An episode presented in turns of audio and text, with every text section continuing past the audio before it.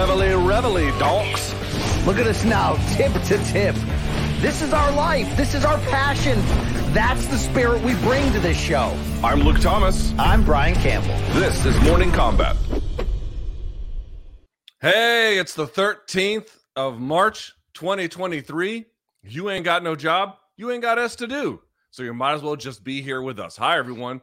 Two idiots here to help you today. My name is Luke Thomas. I join you from the capital of Estados Unidos, right here in Washington, D.C., joined by my friend from the great, well, I won't say Great White North, but something kind of close to it. A place that I mean, land, the land that of time forgot.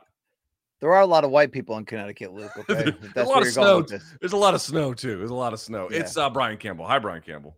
Luke Thomas, I'm back. Let's do this thing. Oh, tech, te- tech problems, Luke. Almost, almost sunk my battleship today. But you know, uh, unlike uh, unlike Jack at the end of Titanic, spoiler alert, Luke, I was not only not cold, but I was able to uh, survive. So I'm very excited about that. Yes, right. I did try to leave you in the icy water, but um, it didn't Yes, work this yes, time. Yeah, yes, not my fault. We almost didn't have a show today. About 45 minutes ago, I got a phone call being like, "Well, there's no show today," and I was like, "Well, that's terrible," but we actually Yeah. figured it out. Wait, So do you know welcome- I fixed it? Here's here's the here's the the here's the recommendation for anybody out there.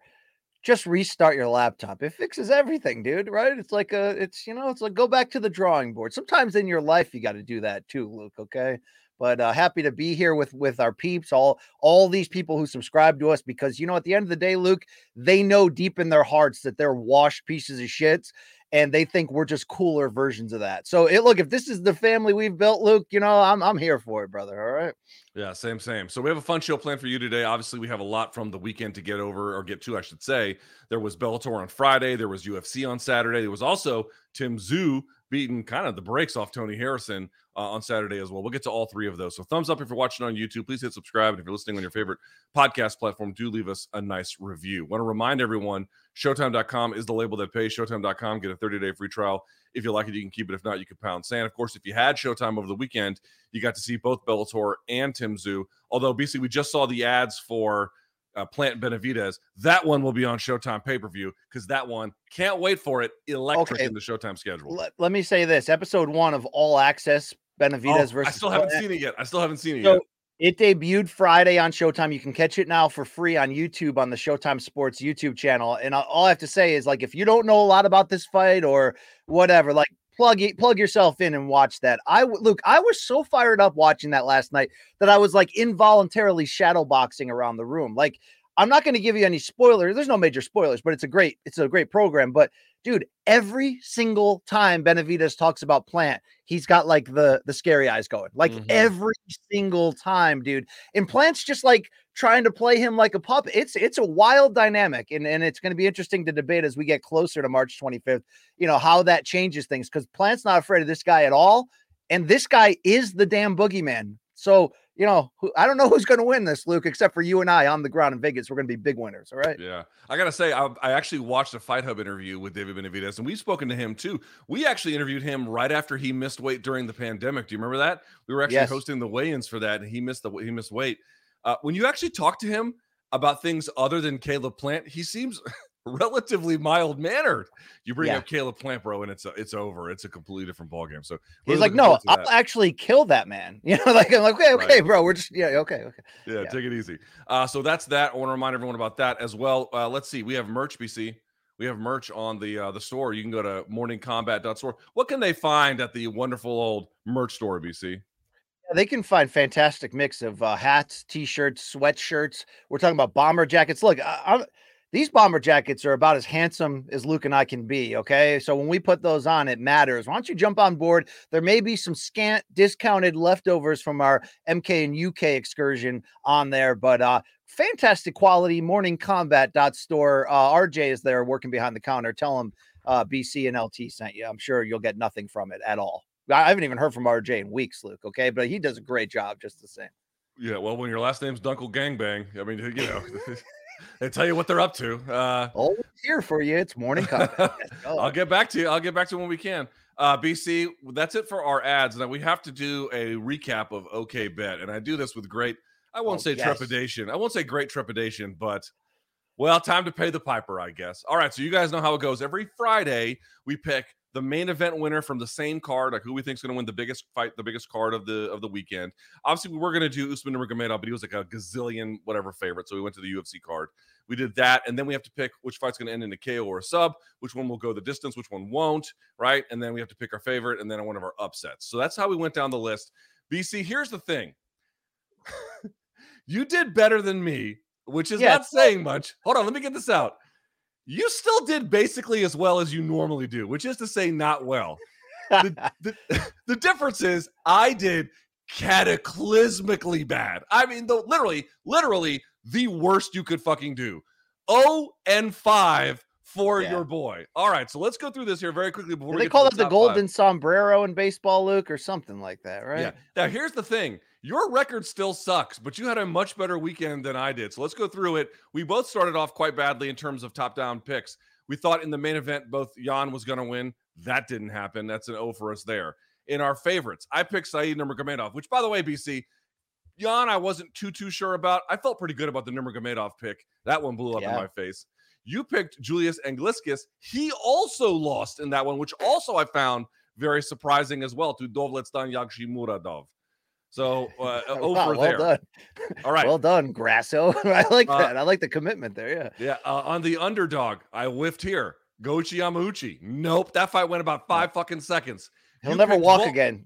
Great job. Yeah. Yeah. yeah. yeah. He also might never walk again. Uh, you picked Alexander Volkov, winner, winner, chicken dinner. That was one of them. That was your underdog pick. Well done. In the over under, I picked Musayev Shabliy to go the distance, which it, it was getting there. It was getting there. But of course, it ended in the third round. You picked uh, Vasyl uh, Moldavsky to go over. That's a big fat L. That did not happen. Uh, I had picked for my KO or subbed. It says Barzola Perez. No, no, I had. Well, that's not right, but I didn't have it either. I had uh, Krylov going up against um, a Spann. Yeah, you freestyle. Luke, to be fair, you freestyled during the show. You gave Mikey different picks, and it wouldn't then, matter. You, know, you were... it, it, wouldn't matter. Either one was wrong. But I had said that I was going to end in a KO, ended in a sub, so it wouldn't have qualified anyway. But you, you did go. get you did get Tszyu versus Harrison ending in a KO, correct? So that brings your total to 13 and 21. Still, you know, you're still the Baltimore well, Orioles of this bitch. I want to put that. I do out. have alligator blood, Luke. Check, check, check. Okay, I'm not going away. Little by little, I'm coming back. All right. Little by little. I turned in a whopping. Oh, I mean, why would you listen to my advice? It's the worst fucking advice on earth. Well, but it brings me to. It, I'm still. Hey, head is still above water. I'm 18 and 16. What we learned is that neither of us are actually good at this, but the whole thing is who is worse. That's what we're trying to figure out. I that just gained back. I gained back two picks this week, and uh, we'll see what happens this weekend as UFC returns to London with a pretty damn big pay per view. Uh, what else is going on this weekend in, in combat? I, I kind of forgot just, to check the schedule. Let's just remind folks the pregame preview with Chuck Mindenhall yes. for UFC 286. It came out yesterday. It's out now. YouTube.com slash morning kombat. That is out. Go have a gander. Take a look. We uh, always have fun sitting down with the Iceman, Sir Charles himself, and well, uh, we get you ready for the big full, card full disclosure, we filmed that directly after we filmed the UFC uh, Jon Jones pregame preview. So we were a little extra saucy. So if you come to MK and pregame preview to hear like educated breakdowns from Luke and Chuck about who will win, this is not going to be your episode. Okay, there's going to be a lot of BC humor in it, and that's just look. You want to you want to feed me Tiger thick whiskey? That's what happens, Luke. Yeah, fair enough. You guys were boozing. It was unbelievable. So uh, there you have it. That's up there for everyone uh, to take a look at. And uh, don't bet on anything I say. Otherwise, you're an idiot. How about that? All right. Very good. Uh, BC, you ready to get this party started? Um, yeah, yeah. I'm thinking about. I'm thinking about put like not mailing it in at all and absolutely bringing it today, Ian.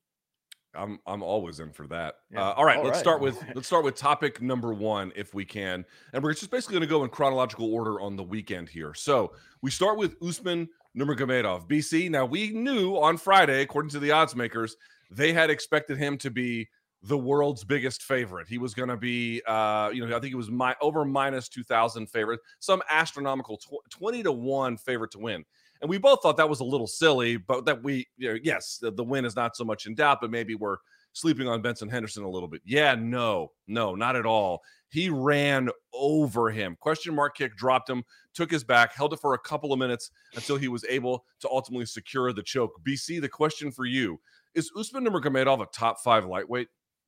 I think he's getting there, if not already. I mean, you know, if you're uh, really asking me to answer that, the evidence says yes up to this point. The name, the lineage, the well-rounded ability. Look, it's such a it's a problem when you come in being that big of a favorite. That that's he was more of a favorite, Luke, than Valentina Shevchenko was for the Nico Montaño flyweight title fight that never ended up happening, which was like the widest odds I've ever seen for a title competitive fight. I don't think these odds represented the true chances that Benson had, like you said. But when you have that much pressure against you to win and win dominantly, and then you break out a freaking question mark kick and drop one of the most durable guys in this division's history, and then take your time setting him up and getting him out of there. Um, I mean, you know, Big John thought Benson was fine in that choke, Luke. Uh, I don't, I don't know as much as he does, but I didn't think he was that fine. And then he tapped. I mean, dude, what are you going to say about Usman?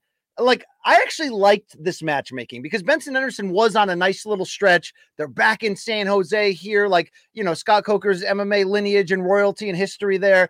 Cung Le Cage, so like I like this setup to open the tournament, and yet Usman came in and, and kind of showed that yeah he might be even better than we think he is right now at 24. Still only a handful of fights at this very elite level I mean, what else can you say? Had he won a, a, wide decision, we would have been like, okay, that's nice, you know, but what about this? Oh, he gave you this. I mean, one dude, that kick is insane. That way he curved that in. I mean, I get that. I get, I get that's the point of a question mark kick, right. but to do that uh, early in a fight, not when somebody's staggering or tired, early in a fight to hit that, dude, this guy's sick. And of course, he has the last name that tells you he can wrestle if he needs to. But unlike the rest of the Abdul Manap tree of fighters, Luke.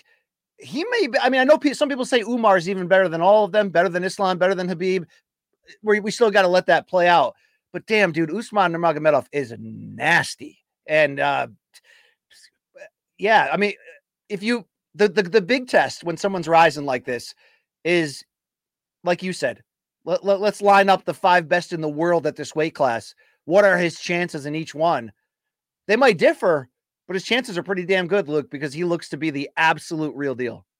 Yeah, two things about that victory I really just want to point out to, to what you said. The question mark kick, he slipped on it, but the setup was brilliant. He went to the body a couple different times. Henderson thought he was going to get another one, and he whips it around just so nimbly, stunning a guy, as you mentioned, who was like legendary for his durability. And, you know, yes, Big John got the call.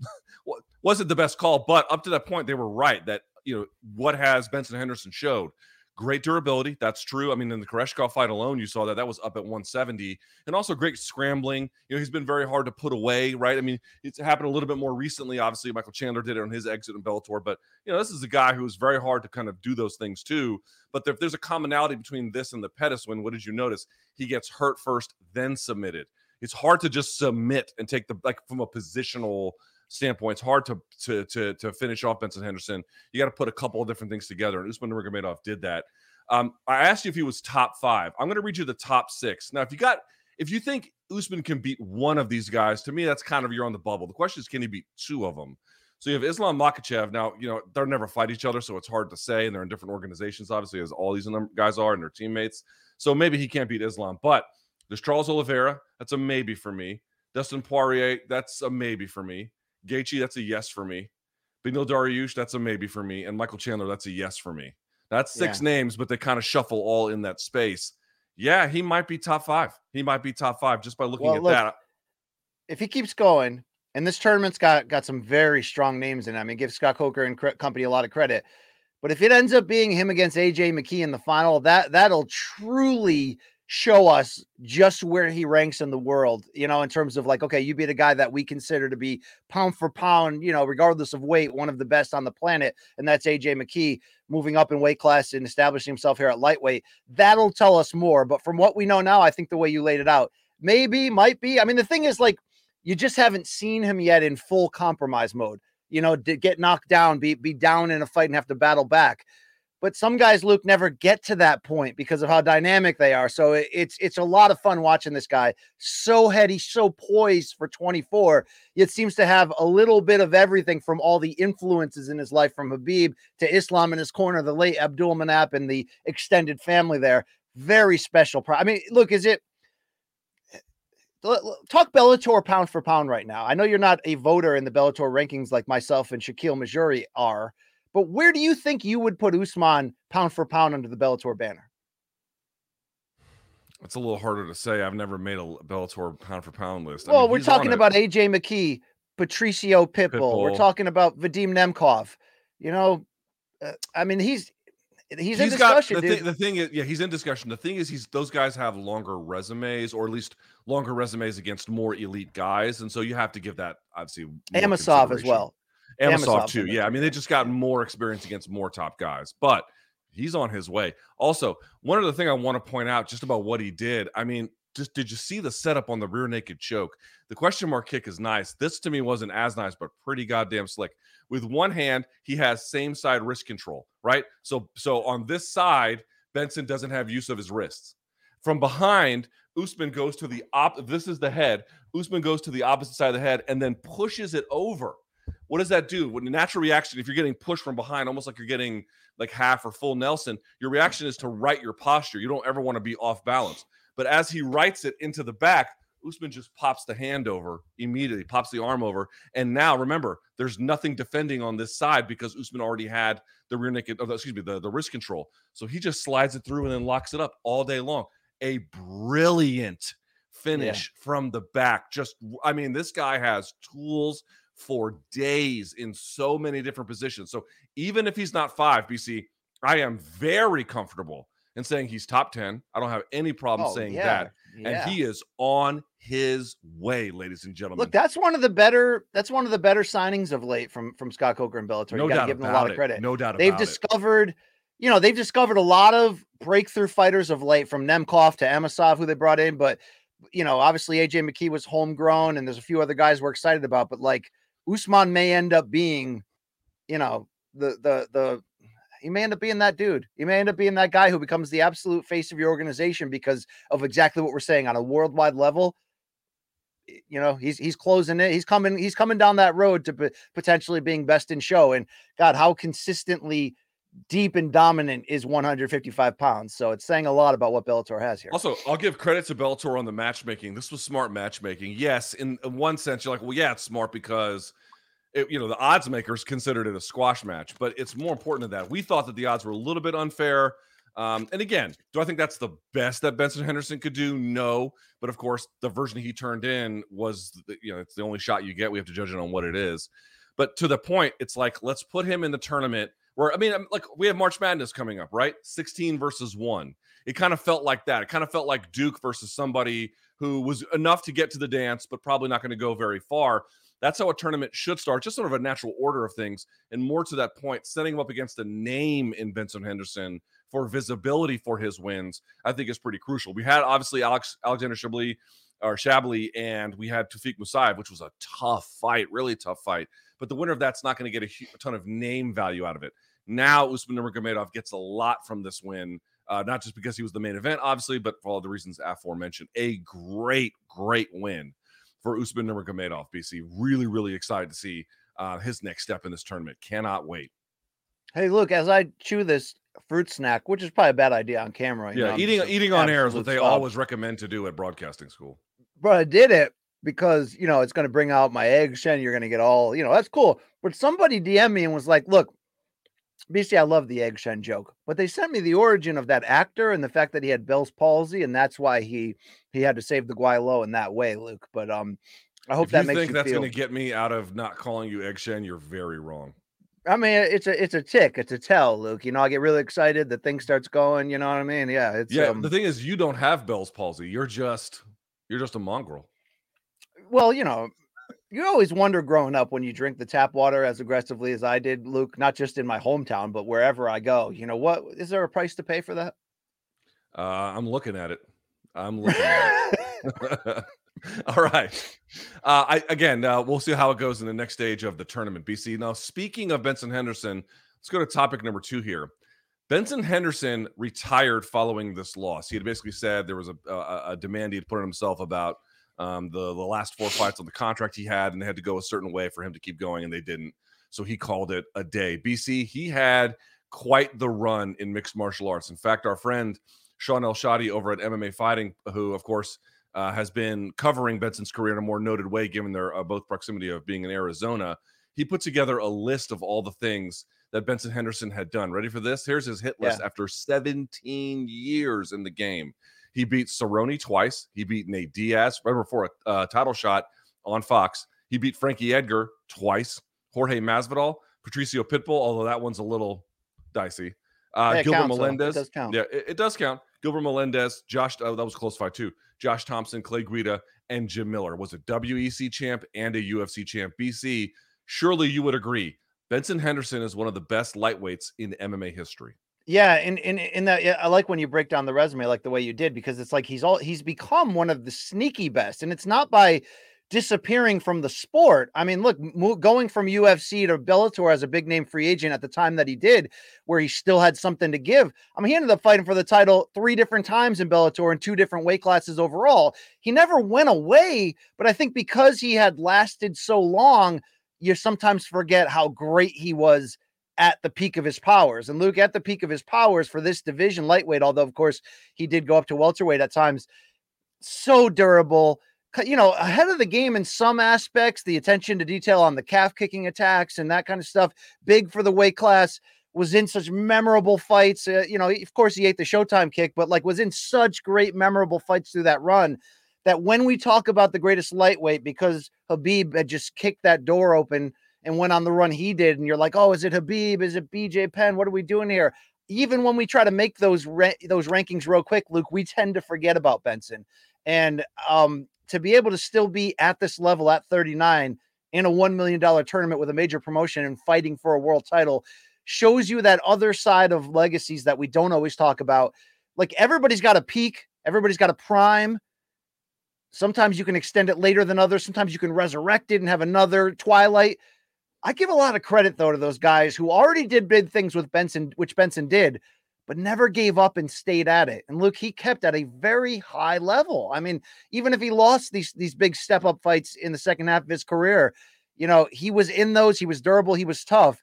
Um, a very special career that I, it's weird. Like it's a kind of like it's a whole hum nature in a way because he's so quiet and reserved and he's never been a big flashy interview. So again, sometimes you can forget about what he did, but please don't. Please go back and watch. I mean, look, Remember those two Edgar fights? Remember that one title fight they had in China? I think it was like sneaky, great fight. I mean, he's been in some great ones, and um, I hope that that he's receiving those flowers. I know he's going to focus now on his wife's career, and that's a cool family story there. But I hope I hope those bouquets showed up at his front door. Look, he deserves it. All right, I'm a, you know, if I only had a toothpick here, I would I would do the full tribute. I really would. Yeah, I mean, there's a there's no doubt he's one of the best lightweights in MMA history, and even some of the wins I didn't mention. For example, he had wins over Anthony Njokuani in WEC. He had a win over Shane Roller. Shane Roller, I think, was a multiple time All American out of Oklahoma State, part of the initial with him and uh, Johnny Hendrickson, I think some other guys. They were part of Team Takedown. There were these guys who were trying to sign all the best collegiate wrestlers who weren't going to go on to freestyle and turn them into MMA fighters. Some of them worked out, some didn't. Shane Roller ultimately, I don't think had the best career, but was a very difficult fight, certainly in in 2009. And he whooped up over him, then beat Cerrone, then beat Jamie Varner, then beat. By the way, loses. You mentioned the Showtime kick, loses that, goes to UFC as everyone migrated over. First fight he gets in UFC was the very talented Mark Bocek, one of the best Canadian grapplers, certainly at that time, a black belt, very well respected and Benson Henderson beat him. Then he beat Jim Miller, as we mentioned. Then he beat Clay Guida. Then Frankie Edgar twice. Frankie Edgar twice, back to back. Then Nate Diaz. Then oh, it was Japan. First Edgar fight, Japan, not China. Japan, Same yeah. meaning though. Same meaning. But yeah. but he yeah. But here is the issue with that he runs up against. It's not. I mean, and again, I'm not even mentioning the fact that he beat Rustam Khabilov as well. Like he beat really good fighters, Miles Jury, so forth. The issue is that the biggest wins that he has, certainly the second Edgar fight, and definitely the Melendez fight, uh, they were real close and those are not the only ones that are real close. The Patricky fight that was weird, where he got the nod over, over the injury. Um, there's been a uh, even the how about this the Masvidal fight. There's just been a lot of fights where the audience watching at a bare minimum had a very disputed version of what had happened, and I think that ended up coloring the perspective on how dominant or good he was. But in the end, when you can collect that many scalps, when you can do it for as long as he did and remain as competitive for as long as he did, there's just no denying this is a very special fighter. Whether he'll go into the UFC Hall of Fame, I don't know.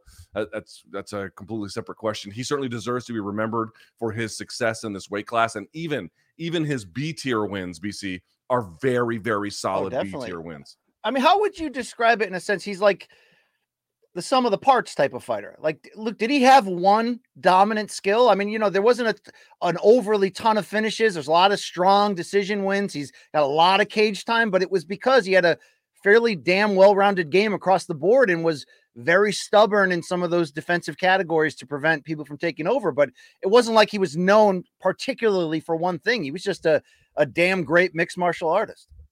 He was, and he was aggressive, but I think it's the series of decisions from Pettis, uh, the Pettis loss, all the way to the uh, in between the Pettis fights. He had nothing but decision. So he decision Bocek, decision Miller, decision Guida, decision Edgar, decision Edgar, decision Nate Diaz, decision Melendez, and he gets finished by Anthony Pettis there. I think that I think played a role because to your point, like what was his ace in the hole? To me, he was hard to hurt, as we mentioned, great scrambler, very hard to choke. Just guys would go for chokes on him and couldn't get it. Relentless pace. Uh, I would say the one thing he kind of developed, you mentioned the calf kick, his kicking game kind of brought some new dynamism. Remember, he had a Taekwondo background. That was a big part of what he did. So he just brought in some dynamism in that way, but he was much more a jack of all trades than a master of some.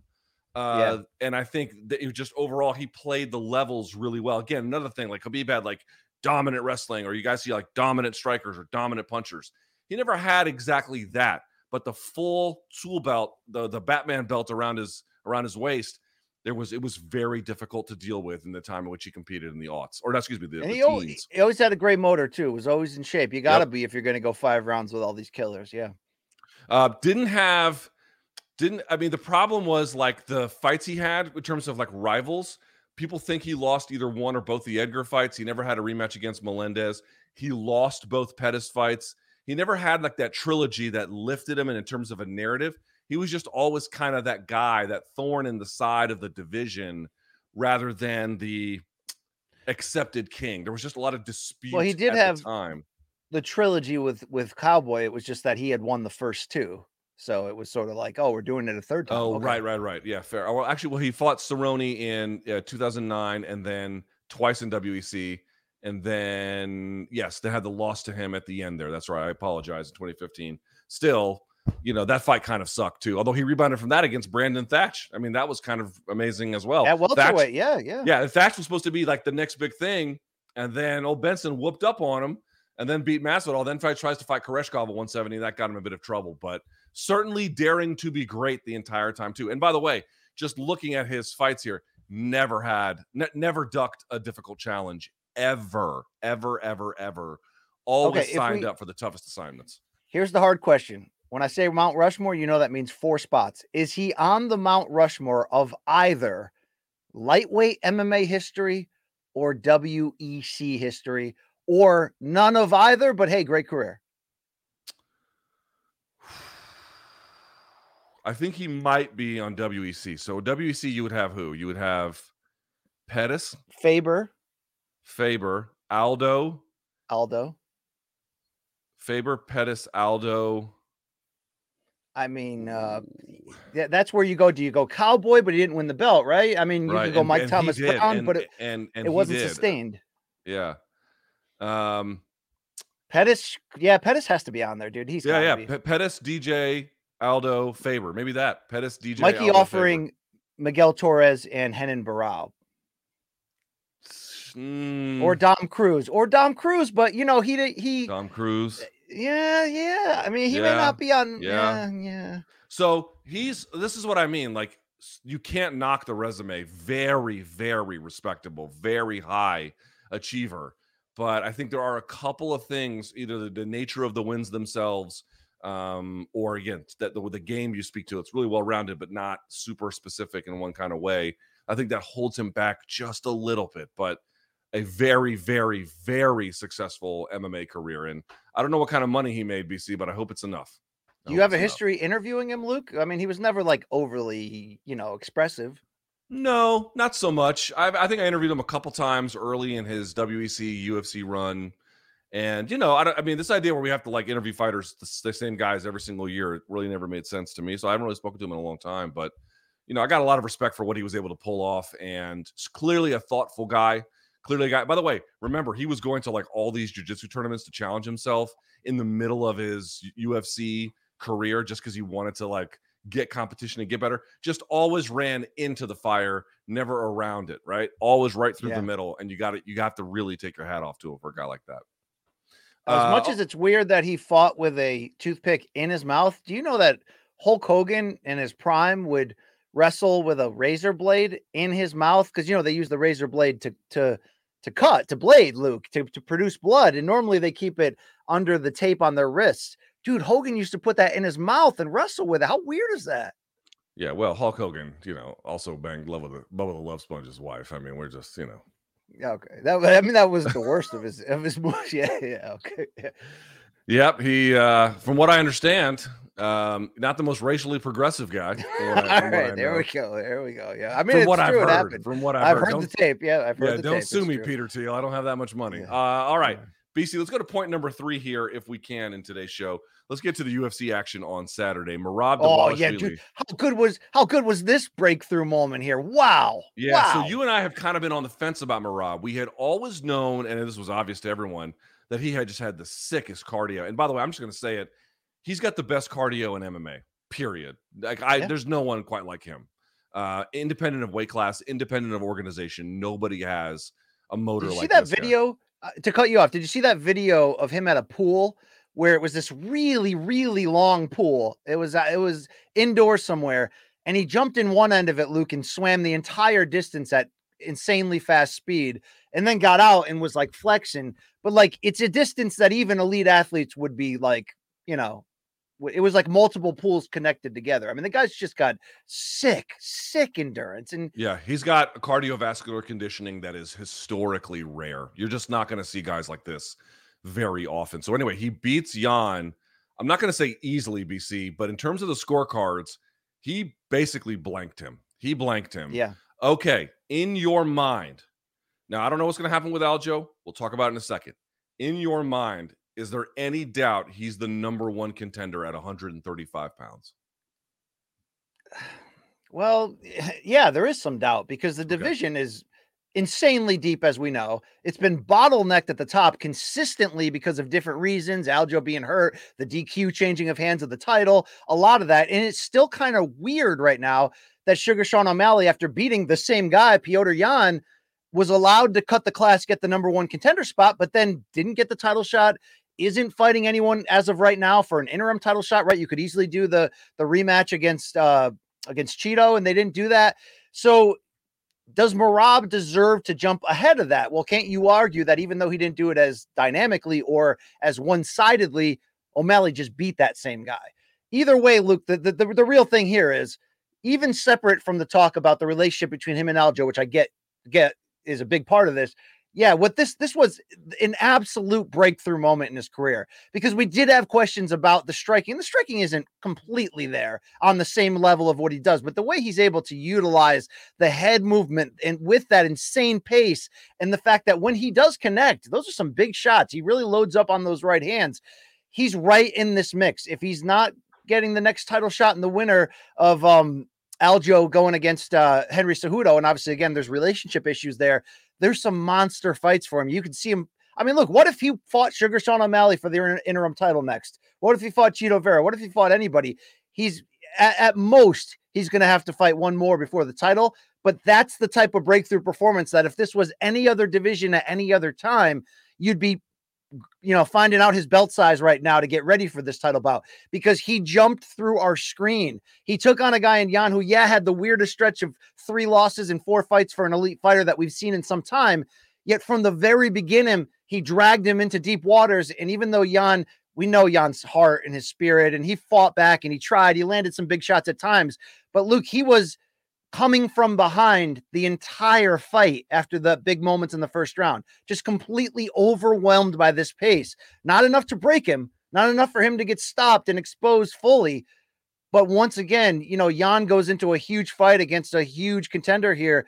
And this time he came up empty again. And dude, it's because Merab is leaping through your screen with confidence and the ability to mix that whole game together. Um, you know, he's like Khabib to a certain standpoint. You, he may never need to fully figure out the striking. Khabib made his own striking work for him in relation to the threat of his ground game and how just incredibly smart he was.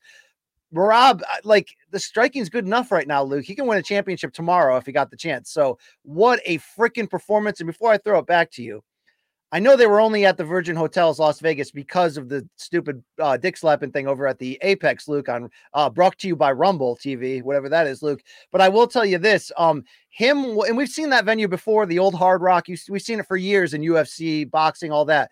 The fighters essentially coming like through the crowd almost to get to the cage. Merab stopping and high fiving everybody. That small crowd was filled with Georgian flags. That was a environment, and he seemed to thrive on that, and it seemed to boo, buoy him, buoy, buoy him, buoy him. Luke, we haven't figured out how to say that word, have we? No, we have. It's buoy. Okay, he had seemed to it seemed to buoy him to an altogether next level. And when you look back at the run in the consecutive win streak, it's like, okay, he almost got stopped against Moraes and had to had to show superhuman effort. But outside of that, dude, he's getting a lot better every single fight and not getting banged around a lot outside of that Moraes fight. Yeah, so I don't know if this stat I'm about to tell you is still in play as the there's only three guys in it, him now adding himself to it. But a few years ago, I was talking with the fight metric guys, and they were telling me but this again, this there may be more at this point, but this was a few years ago. They were saying that there's two guys to this point that have in a single UFC fight scored at least 100 significant strikes and 10 takedowns in the same fight. One was Cain Velasquez. One was Cain Velasquez. One was Usman. Excuse me. One was Kamaru Usman. I apologize. Uh, you can now add Merab to the list. Merab in this fight. Listen to this fucking stat line. This is insane. okay, ready? He attempted 401 strikes, landing 202, of which 147 were significant. He attempted, and I can't believe I'm looking at this, 49 takedowns in this fight. You're like, well, he only got 11 of them. Big fucking deal. He got 11 of them. 11 takedowns 147 significant strikes, six minutes and 53 seconds of control time. That is insane.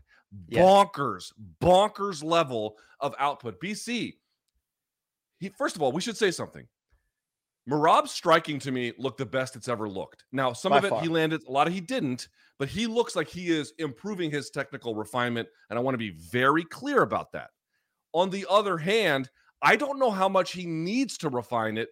If he can spam this much volume at guys, dude, Yan did not have bad cardio in this fight. Yan didn't look pathetic in this fight at all. He was a worthy adversary.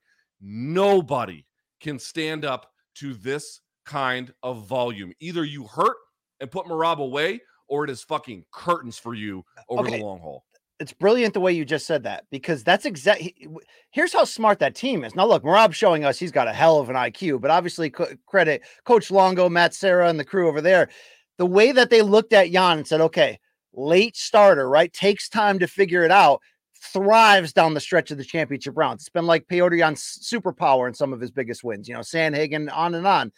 They they jumped out with such a quick pace on him early that they put him into that fight or flight mode I mentioned that he never properly recovered from.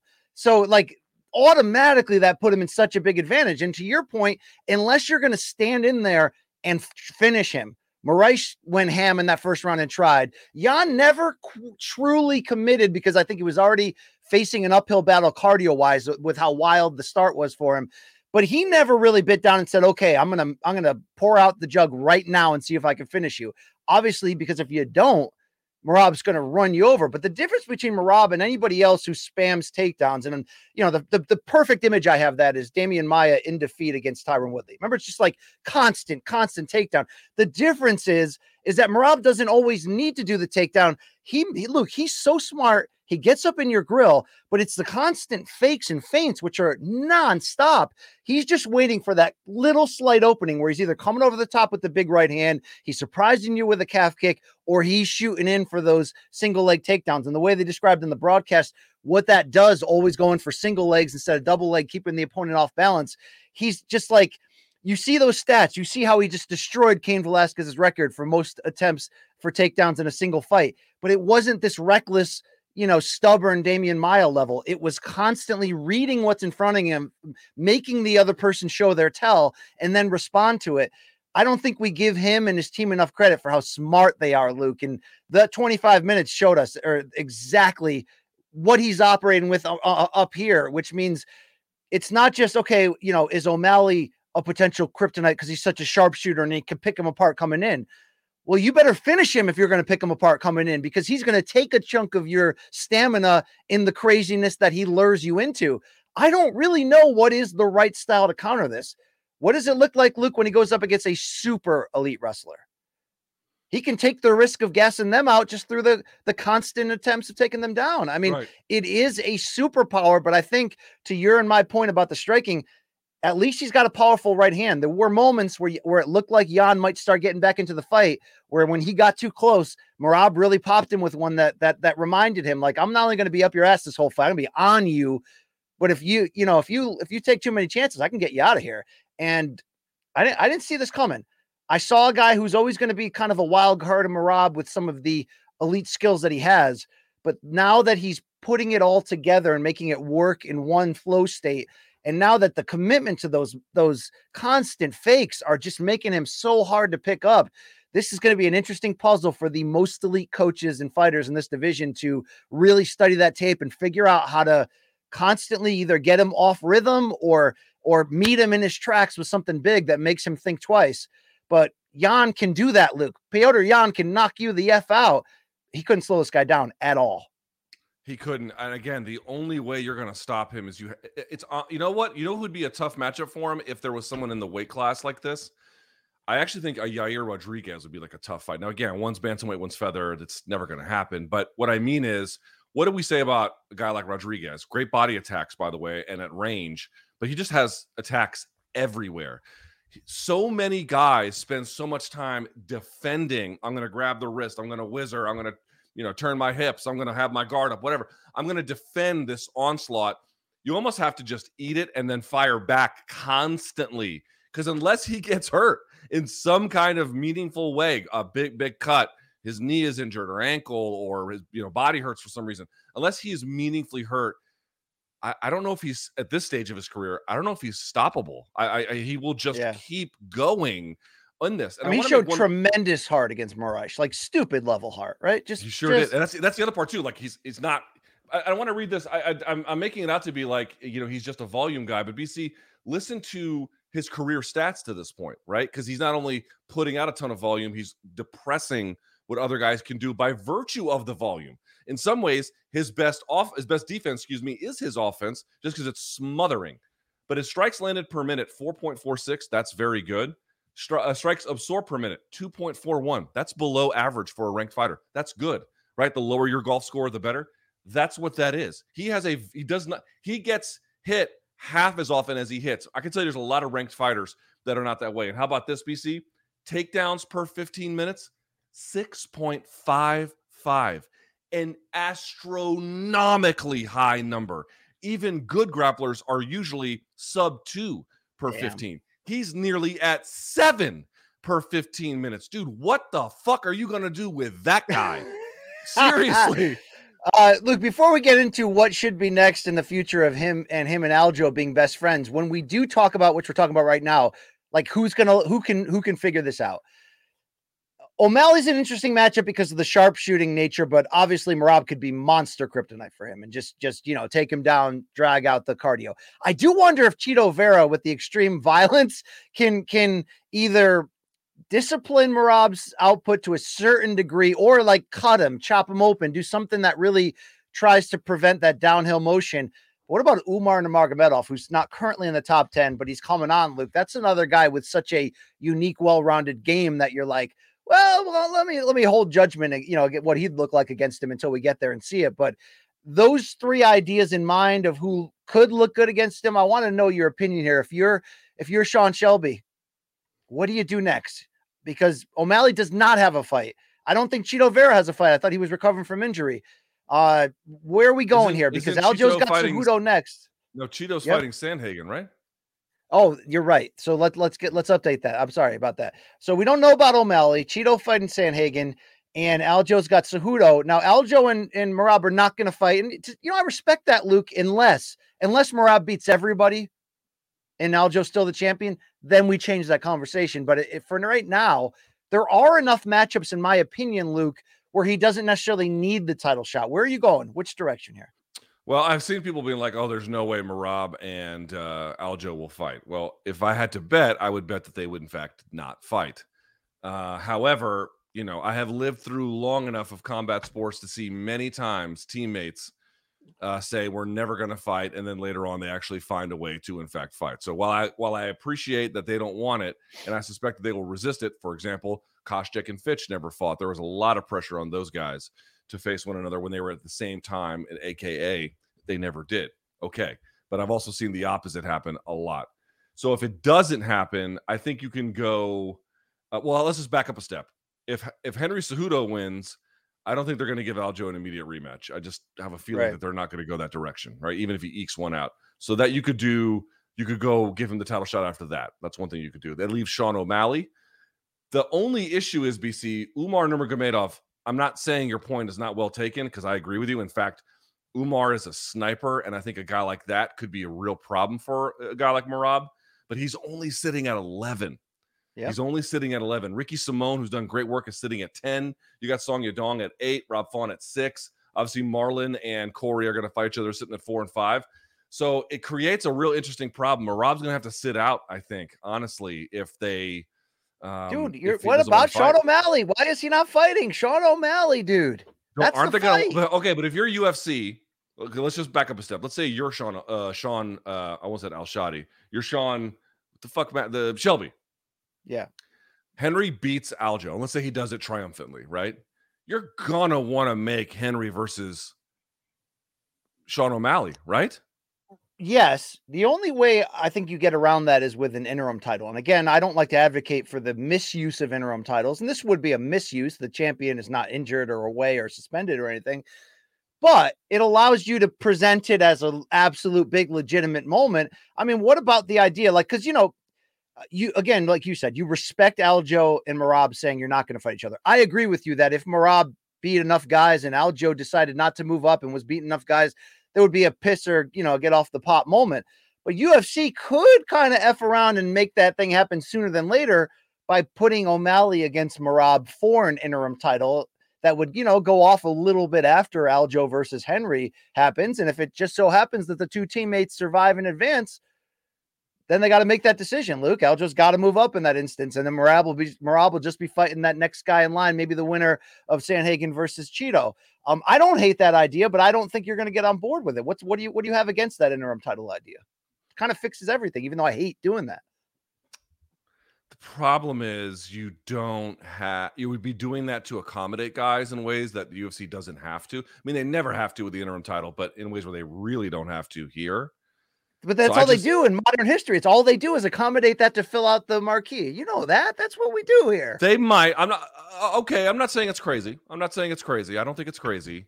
I think it's unlikely only because the champion is not in recess. The the title is moving, but they could to like alleviate the log jam. I think is what you're trying to say, right? So yes, because that would force this conversation. If Aljo and Merab both won those difficult matchups, then you'd go, okay, guys you're number one and two. You're you you both have parts of the same championship. Aljo, either go now or let's see how you know. Let's see if you guys want to figure this out. Okay, that'd be yeah. a great way to fix this division. But you know they don't let me match make too much, Luke. You know Sean no, and Mick, don't. they don't. They don't. I, I, you know. I wanted to. Uh, I wanted to make one point, if I may, BC. I saw something over the weekend because uh, I didn't watch any of the fights live. I, I decided to have a weekend with my family, so I had to go back and watch everything later. And I noticed something that uh, was brought to my attention, which was kind of interesting. There's this, uh, I'll give it a shout out. There's this Twitter account called MMA Wretch. They do good work. And basically, he, the, he or she, whoever it is, ends up making a point, which you kind of know, but they show the details of how it's true. Namely, Merab implemented very specific tactics, including some single legs, and then forcing, uh, or I should say, compelling anyway, Yan to use his high guard to block in order to get to certain positions, to get to the hips, to get to the leg, and then run the leg back to the fence. And this was causing a shit ton of problems for Yan. Why do I bring this up? Some of those things that Yan did or did in he reacted in certain ways to Aljamain Sterling, and Aljamain didn't realize some of that in real time. But it's a five round fight. They fought twice. The second one went the full distance. You actually get a little bit more tape. And so here is a real big challenge for fighters who are championship level um, or former champs themselves. once you get to that level, dude, there's so much tape on you, and you might have opponents that are teammates. That this is why it's so hard to maintain a title because we haven't talked about the fact that Yan won the title, lost it, and's gone one and three since then. To me, it's really not an accident. You're looking at Merab taking things that fighters, including his teammate, have learned over the course of Yan's UFC run, put a much more specific game plan together around very known recent weaknesses, or at least tendencies anyway. You can turn a tendency into a weakness, and they're using that against him. It's my opinion, BC. Yes, champ champs are special. But to me, the hardest thing to do in MMA is to win a UFC title to begin with and then defend yeah. it over time. Because sure. we just saw it with Valentina Shevchenko. Dude, there is tape on you. What did Grasso, Grasso, excuse me, do she they had planned for her to spin and jump the back. That only comes from years of having available tape. You don't know eh, what the tendencies are with how she throws that and when she throws that until you fully studied it. Turns out she throws it often a little bit too close to her opponents, right? But you have to there's time it takes to get all these details out of someone dude, Yan has gotten to a stage of his career where there's a lot of either known weaknesses or known tendencies that they can build weaknesses around. And it's really, really, really hard to undo that. I want to say it again, dude. Yan didn't look bad. He didn't look bad. Well, he just looked overwhelmed. Mikey just chimed in with the point that's similar to what you're just making that, you know, Coach Longo and company had had game plan twice already for Yan against Aljo. So they used that information wisely here, Luke, and then had a sort different. Of. Yeah, the answer is yes. That they, you, if you watch the first round of the first fight between Aljo and Yan, Aljo was just raining on him. You know what I mean? Like there was just nowhere to go. Yes, but different ways, different ways in which they were able to set up stuff. I thought, I think, more educated ways. And again, dude, Aljo's got a great gas tank. He doesn't have a bad gas tank at all but no one's got a Merab gas tank. And he can, yeah. he can do 49 takedown attempts, 400 attempted strikes. That's fucking insane. Insane. Yes. Yes, yes. Um, I, do you think they'll go back to Virgin Hotels because of how fun this was, or do you think Dana didn't even watch the card? I don't think he even watched the card. You know. All right. I mean, dude, didn't you like anyway. that?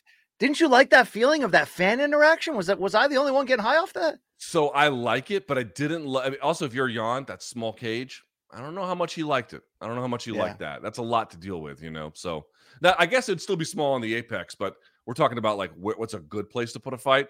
Maybe a place where you can have the full size cage. I don't know. It depends on your perspective. Hey, whatever Ad Zuck wants, Luke, he's going to get at the end of the day. You know that. Um, do you think Petr Yan stays with the UFC? I don't know his contract situation, but when you lose four or five at the elite level, you know, you kind I mean, of run out of guys. Yeah, yeah yes and no. Dude, that division's tough. So maybe he wants a break. Maybe he wants to go someplace else. But this is what I was thinking about, BC, in this whole thing, which is if you're Yan, you definitely need a reset, right? You definitely need a reset. It's time for a reset. But this is not Darren Till asking for a release for very different circumstances. Now, Till's had a lot of losses, I think more, five to this point. He's only at three. But Till to me was regressing. I want to say it again. Yan did not look bad. He did not look bad. He did not look like a guy who can't beat good fighters or elite fighters, top five fighters. His last win was over Corey Sandhagen, who's still a top five fighter. But I do think it's time for a reset in the sense of let's get someone a little bit more manageable for a get back win. And I think he's got to switch some stuff up. If guys are making game plans this specific, he's got to yeah. work on making some new setups and new changes or some changes in the way that he does things. Yeah, absolutely. But you know, two of those losses are split decisions. One of those was a DQ. Right. It's it's kind of hard, but we'll see where he's going here. I mean, it's I never thought. I mean, this is this is what happens. This is the dark side of daring to be great. He's been very aggressive in his matchmaking after each defeat, always wanting to get right back in line. You know, whatever it takes and fight that next guy. This division's so deep that dude, this can actually happen. Um, wild, wild, Luke. Uh, man, damn, I love this division. Think about this. We get Cejudo kind of, it's almost under the radar. Like, I know we're talking about it, or not really talking about it. He's just parachuting into this already deep and amazing division at the moment when we have so many names who could be wearing this title. Uh, what a time. What a time. That fight, and that fight was so fun. Just that atmosphere. I don't know, Luke. Uh, dude, Merab's coming on in in in it's it's hard to say we should have saw it coming because sometimes it just goes full bloom at the right moment. That was that was the damn moment right there. There it is. Yeah, I mean, listen, Yan was the favorite, but barely. I think, I, dude, we all knew that Merab was a threat. What I didn't know was that he could put together such a. Here's the problem, right? Against Aldo, it felt a little. I don't know, one note. Like he just had Yeah. one gear he could go to. This felt like he had a full plan and he engineered it and and worked it to perfection. He had a symphony going here. All the different all the different sections were flowing all at all at when the times that they needed to and it was balanced and efficient and yet still overwhelming.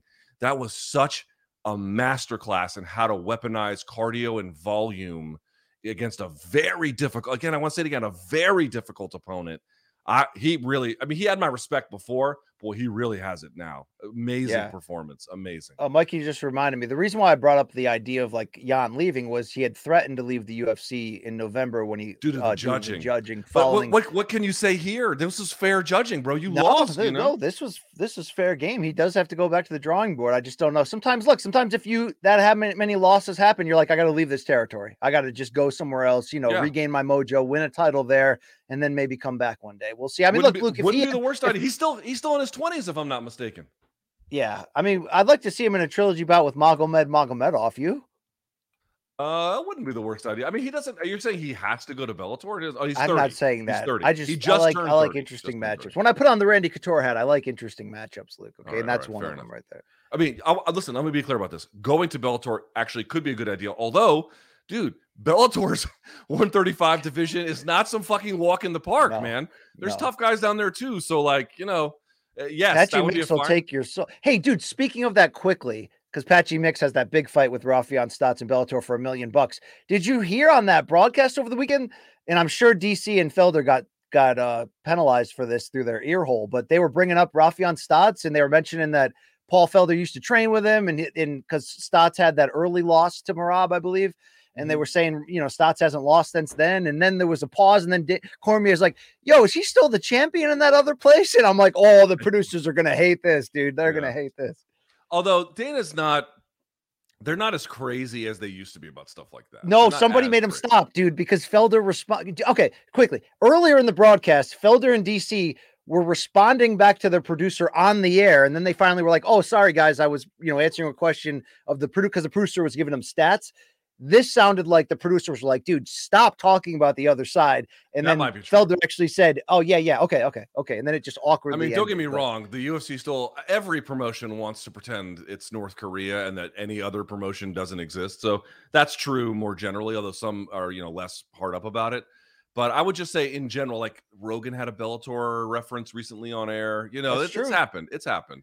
It used Maybe- to be like maybe you because couldn't even acknowledge Elite XC. You couldn't even acknowledge the IFL. Now it's like, all right. Oh, I was hoping you would conspiracy it to the level because Stots owns an MK bomber jacket that maybe you know they're like, yeah, yeah. I'll say this: if you're if you're wondering if a producer was in his ear telling him to stop, you're probably right because you know how that is Yes. too. But Yeah. I'm just saying, like they used to be like absolutely fucking insane bringing up anything else. Now it's not as big a deal. But okay, neither here nor there. All right, BC. Uh, question number four. Let's make it a little more open ended here. BC, who on the Bellator or UFC card this this uh, past weekend stood out for their strong performance? Dude, I'm glad I put my confidence back in him because I still do think Alexander Volkov has a, sh- a shot at getting himself down the line into a title shot. I know he's looked at as either the worst of the best heavyweights or the most elite gatekeeper that this division has. And I do recognize that Alexander Romanov, just recently a monster prospect in this division. Uh, Luke, I don't know what happened. He fought like shit and he came in at 264 and a half pounds, half pound shy of the limit looking in extreme dad bod mode, like worse shape than he was in when he gassed out against Marcin Tybura and lost That's that right. majority decision, like visibly worse shape. So I'm not gonna, you know, I'm not gonna overlook the potential of fool's gold here. But the reason why I'm so high on that performance from Volkov is, do you see the level of shape he came in? Did you hear the, the pre-fight interviews talking about how much he's dedicating to takedown defense and grappling, knowing that look, like look, he hit his ceiling a couple times over now, where he looked like a possible threat and then couldn't get over the hump against Blaydes, although he fought well, right?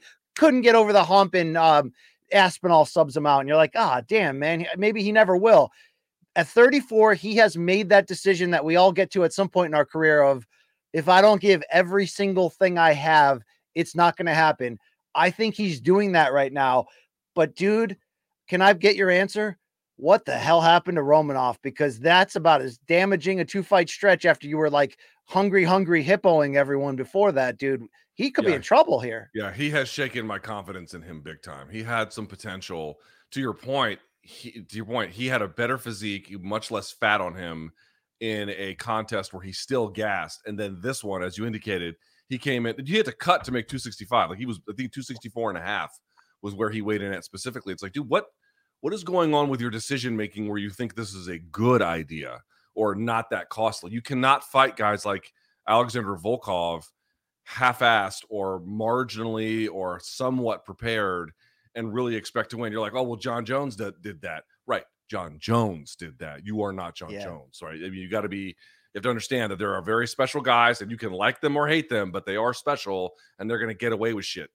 That dude that dude's not that. He's just not that. And so the lack of the lack of I mean, and now listen, if he was injured and took the fight because he needed money, that's one thing, you know, sure. maybe. But if he was just like, yeah, I could be bigger and it's not really a big deal, you're just if that's the case, if you're just not thinking clearly. You're well, not. He also rationally. was spamming takedown attempts to the level like he would not give up on that single. Like, look, he was willing to run that play. So that for... tells that tells me that he didn't have cardio for later, and he knew it. Yeah, so he was. It was just. It was just get him down right away, or else, right? Because you're not gonna have you're not gonna have cardio in the end of round three or even the half back half of round two.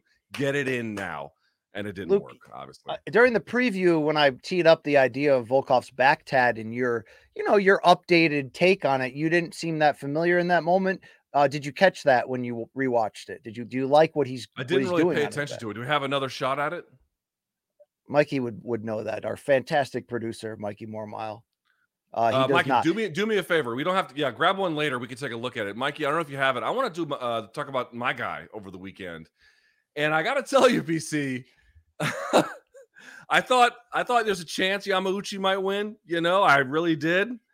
And uh, who knows what would have happened in a different world, BC. But about 30 seconds into Yamauchi's fight with MVP, we learned he may never walk again. Is really what happened. Can we say something about MVP?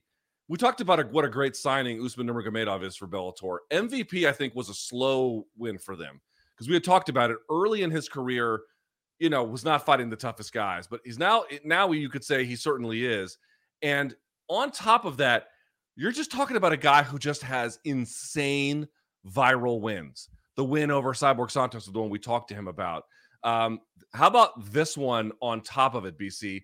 He shatters the kneecap or some shit of the right leg of a guy like Goiti Yamauchi with just his second or third kick of the fight, dude, and stops it. Dude, I don't know what to say about MVP. The guy is a born highlight machine. Sometime in very, sometimes I should say, in very gruesome ways. Yeah. But wow, is he not? You mentioned Spike Carlyle is the best TV fighter. No, MVP is the best TV fighter. Oh, for sure. Yeah. Memorable performances all the time as long as we can forgive him for that Paul Daley fight, then yes. Yeah, that, that, that one was... sucked. And then the Logan Storley fight sucked, but that was not necessarily his fault. But but dude, the wins he's had have been spectacular at times. My favorite memory, though, that Paul Daley MVP fight was the next morning when I flew into uh, Hartford from LA. Luke, I was out there for something, and uh, I ran into Morrow as he was about to get on the plane to fly home from the Mohegan Sun, and he had he was it was like 4 a.m. and he was so angry still, like hung over in anger from that fight not living up to the entertainment, you know, options no that, it, that it ultimately had. But no MVP, that's a big one. Luke, they were Big John teed him up about the potential. I know the ass kicking machine is ranked one higher than him. Jason Jackson, who has a fight coming up, and he was like, "Do you want to fight the winner?" I love the MVP. He's like, "No, dude, I want to fight Amosov. Like, I'm ready for the belt now." Considering he lost that questionable split decision to Storley, and considering Storley just got blanked, right when he lost to him it was for the interim title, dude. You got it would be promotional malpractice not to do MVP versus Amosov next three and a half months from now, Luke. Right? That's do it. Do it. I agree, and also Do just it. gives you some. You know, this is why the bare knuckle thing for him is was not the wisest idea, which he kind of conceded in retrospect. He wanted to take a fight because he wanted to stay busy, and Bellator wanted to accommodate him. Two thumbs up. That seems great, but that skill set is not his best. When he can move and use all of his limbs, knees, shins, whatever, elbows, he's just he's hard to deal with. That's a that's a that's a gross ass win, but uh, it's a win just the same, man. Ridiculous. Luke, I want to ask you quickly as we round out the the everything else in MMA from the weekend. We didn't talk much about that other lightweight Grand Prix bout for Bellator, the co-main event when Alexander Shabliy or yeah, wha- am I whatever. Shabliy uh, gets a third round TKO over Tofiq Musayev, who came in with you know the bigger threat of power, and he was the betting favorite. Dude, I don't know if we have Shabliy video. Was the betting favorite. Uh, really, I thought it was Musayev. I'll- All right, anyway, I'll double. I'll double check. I'll for double check. what it's worth, Luke. So Shabliy wins that fight. So that fight got they almost got booed out of the building in round one. It was not a highly contained. It was very you know patient and poised. Once they started mixing it up, did you see the finishing strike when Shabliy landed a beautiful front kick to the to the body to almost the you know where the chest meets the stomach. But as the foot came down, the heel caught Musayev in the balls, Luke, and they stopped it. And you're like, okay, accidental foul. But when the ref finally cornered him and was like, uh, you know, can you continue? Do you want to continue? And he said no. He lost by TKO. Is that legal? Like, I, so, So it is the- the body kick that hurt him. But dude, he got he got tagged in the piece. I saw it. I guess the way it ultimately went down was that he has a choice to decide um, how much, uh, how, whether it was intentional or not. Certainly wasn't intentional. And then to what extent was he wincing in pain from the actual shot and that this was incidental or how much was it directly from it, which is just a judgment call from the referee. I think he actually, in the end, made the right call. And the reason why is it turns out Musayev had broken ribs. That Ooh. shot, that shot from Alexander Shabliy broke his fucking ribs. Dude, I didn't know that. And that that is that makes that call perfect. Like Right, that's he, he he actually nailed it. Because in real time and, and then watching the replays right after, I'm like, how do you call that a loss? You know, like I, get- I Yeah. get that he was more hurt to the body, but it's not like he didn't get caught. And every time somebody gets caught and the ref sees it, you stop the you stop the fight, right? You give him a chance. So is it so is the ruling that because it was also a clean strike before it that we'll give you the full five minutes, but the ruling is, I mean, obviously the ruling is they called it a TKO, but like that's the Yeah. official thing. If you can't continue after five minutes, you lose. That's right. So basically, they were going to give him the five minutes for the nut shot, but they were not suggesting that the nut shot was a fight ender. And if he couldn't continue, it must have been from the other strike. And therefore, they called it off. And you're like, well, again, in real time, it seemed very questionable. After the fact, it seems like the referee actually got it just right in that one. Yeah. So good job by him. Hey, by the way, know better. By the way, real quickly, real quickly, uh Shabliy was the favorite, minus 150 to a plus 180. Very, very close. take- very, very close. I'll take an early Friday dead wrong on that. Um, Luke, I, before we, we throw to Volkov's back tat, which we have, um, can I also have you comment on the Nikita Krylov Ryan Spann fight, dude? Krylov is that all or nothing at times, and this was an all moment to get the sub, and he he allowed to advance here up the rankings, and still, even with the losses and the injuries and all that, dude, he's still a tough out. But I, my heart broke for something here for Ryan Spann. Not that he because he lost or he fought horribly necessarily. Did you watch that video package before the fight at all, Luke? That led up to it. I missed it. He basically admitted that most of his career he doesn't train consistently. He doesn't train with a lot of effort. That the the the motivation to train constantly comes and goes with him, and he has a lot of bad days where he's just not there mentally or or you know not there physically, and just is just going through the motions. And I, know this this fight was supposed to be the one where he kind of started to really put it together and care. And you know, look, it was a wild fight for as long as it lasted, and he got tapped out, and that's what happens. But you know, I, I almost wanted to like you know get his contact info and call him up and try to rile him up because look, I think he does have really special talent, and I think if he goes all in and maxes this out. He's not done yet in this division. He's not done making noise. I mean, that's a tough loss at this time after watching that type of video. But you know, he's being perfectly honest with us, and I respect that. But if that guy goes after it, uh, he's got an interesting skill package, Luke. It's unrefined, right? But yeah, it is. It's unrefined. But I mean, here's the problem. It's like, dude, he does have ability, and he's got a good coach, great coach. I would argue, a really great coach. Um, but dude, if you're gonna train part time, dude, you're gonna get. Uh, just this is not a place to do that. yeah, at all, at all, at all. Like not just winning and losing, like terrible shit can happen to you if well, you he are openly admitted in the video package that he has a lot of success early in fights, and then he he's always fighting scared because he knows the the gas tank's going to run out, and then he can't do it. And he's like, if I could do that for the full time, I'd be something. You would be. I mean, Yeah, you know, yeah. this is you're right. This sport's too dangerous to do it half-assed, but to see somebody right at this sort of pivotal crossroads in their career, you know, it's either going to go really bad or really good from him. I, I hope he he, you know, looks in the mirror and, and says, Look, I, I haven't given my best effort yet. Let's see what happens if I do, you know. I wish him you well. really it's it's cliche and it's silly but this is why some of those guys you are kind of like good but never great not that i'm saying that about Spann but like other guys i can think of who were good but not great but had like renaissances at 33 34 even 35 Mhm. at times but the the thing that enabled them to do that is those guys just made training their life they didn't they, you know w- competing was almost not incidental it certainly was a, a major part of it but like even when their career's over, they're going to train just about every day. That's just who they are. They'll dial it back a little bit, obviously, because they love it. They're married to it. They understand it. It's just part of breathing for them. If you don't have that, oof, it's you're gonna be you're gonna be in trouble against guys who do. Uh, it's Yeah. just, it's, this is not a great place to have that kind of attitude. You know, uh, not that I'm judging him for it, just for his own sake. You know.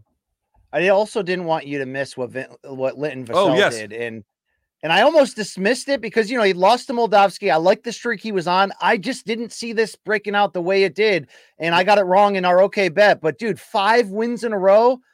Um, Yeah. Now knocking on Ryan Bader's door. Tell me about this win over. Let me, over let me. So on Friday, we're gonna play the clip here, and I'll I'll set it up and let Mikey take it away. But just to set this up, I told you guys that I noticed something on tape with Linton Vassell. He he can have good wrestling, he has good top control, but sometimes he can get taken down. But he's using this trick called the sumi gaeshi or sumi gaeshi. I just say it really quickly, which is basically you take an inside hook and you kind of throw him past you out to the side, not overhead. You don't. It's not. It's not a. It's not a hook sweep. You don't. You're not. You know, going with them. It's you, you can go on top and you can roll with them, but the way a lot of guys are using it, Volkanovski against Islam Makhachev, is just to contest the takedown.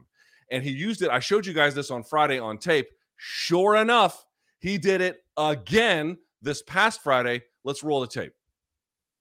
Clips for uh Linton Vassell. There's something I want to show you. I don't know if we're going to be able to slow it down. He does something called sumi gaeshi. And by the way, Watch, I got the leg taken wrong, down here. Pay you'll attention to the left leg right there. It's the It's right hard to see. It's very hard to see.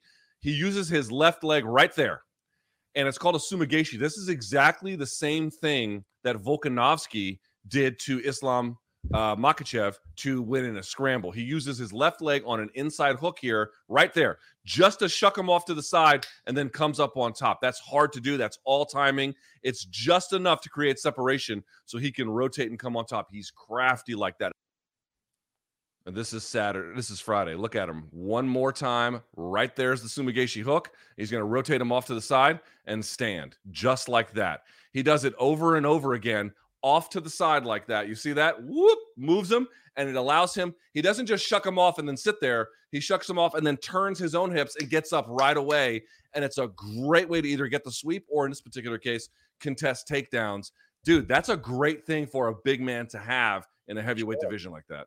And dude, you know, like he talked about it after the win with Big John, when he gets full mount on you, you know, or or, Lock or when he gets yeah. you in a compromised top position, dude, he's a problem. He's a beast. Five wins in a row. And as I mentioned when we previewed this, that includes like stoppages of Sergey Kharitonov, Ronny Markes, Timothy Johnson, now Valentin Moldavsky. There was a split decision against a tough Tyrell Fortune in between that. Luke, he fought Ryan Bader for the light heavyweight title some six years ago and lost via second round TKO. He's a different fighter now. Bader is to some degree a little bit different fighter now. What are your hopes? What are your what are your beliefs here that that he's a viable heavyweight title threat here at Bellator? I still think he's got some problems because he's not as much of a natural wrestler as Bader, and this is the big difference. V- Vassell is big and strong. I mean, you can see he's well muscled. I think Bader's quicker, even at this advanced stage of his career, even at heavyweight. He's got a speed edge, I think, on Linton Vassell, and I think that will make a difference in the end. But, dude, you turn in performances like this. He polished him off. I think it was a right hook, left straight that dropped him. And dude, once he gets on top, Vassell's control and ground and pound is terrifying.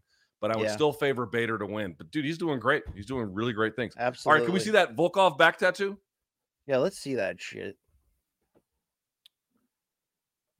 Um, It's, It's- aggressive, Luke. It, it's there not used to be something else under the helmet. It was a different design, and he just it was like a it was like a manta ray. Yeah. yeah. Um, it's pretty good. It's a lot. It's pretty good. It's pretty good. Hey, Not Luke, I I've seen, but it's pretty good. I'm, uh, you know, I always like to be uh, honest with the audience. I mismanaged my fluid intake. I was very aggressive this morning.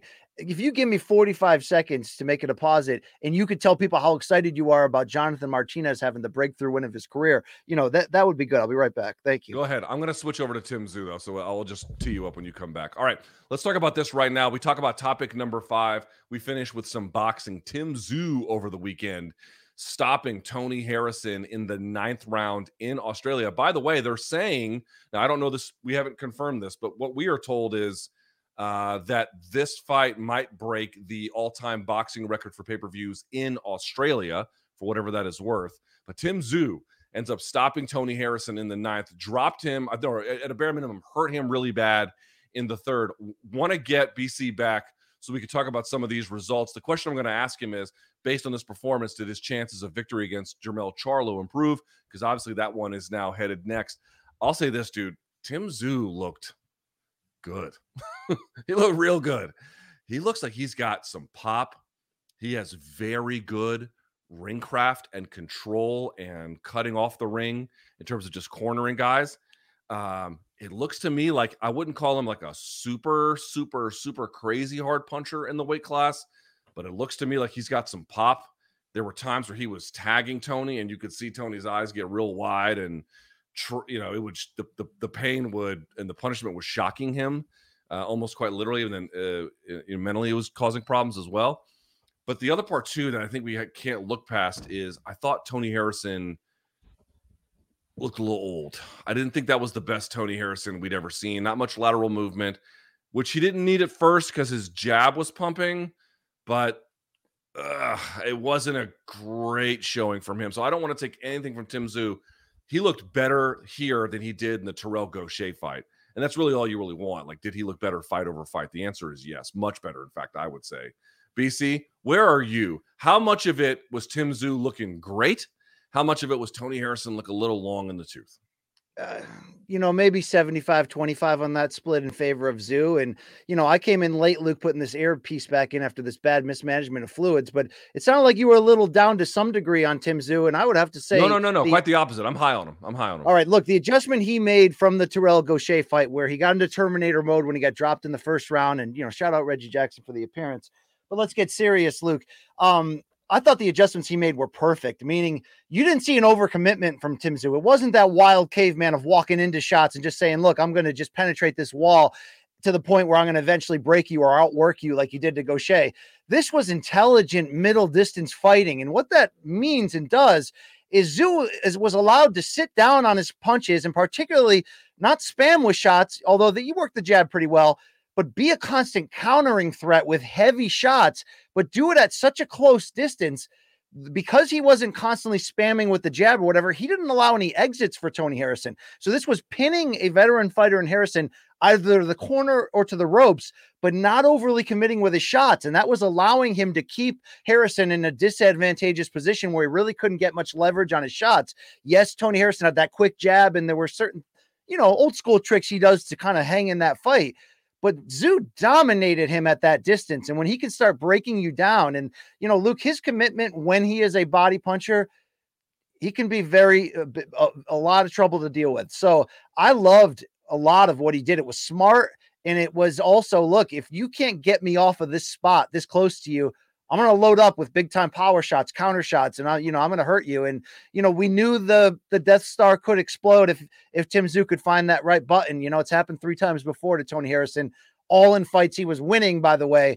And the only part ultimately about this performance that puzzles me to a certain degree, Luke, is the scoring of the Australian judges having it 77 75 Tszyu at the time of the stoppage when Steve Farhood on the broadcast, and by the way, great to see Steve back on camera for the first time in two years. Um, I think I had the same score you did and he did, which was basically, you know, seven, eight rounds to one, whatever it was. in favor of Tszyu. It was sort of systematic domination. And, you know, he was vulnerable at times against Gausha because it was too reckless, too gung ho, too I'm going to show you guys. This was the fight where he really showed us. Um, he's going to be a, he's going to be in this Charlo fight. Will you favor him betting wise? No. It'll be interesting to see how the experts have it split. And you know, J- Jermell Charlo is still a very tough style for this version of Tszyu. But if this version of Tszyu can be as poised and patient and calculating as he was against Harrison here, um, this is going to be a good fight if they do that this summer for all four world titles.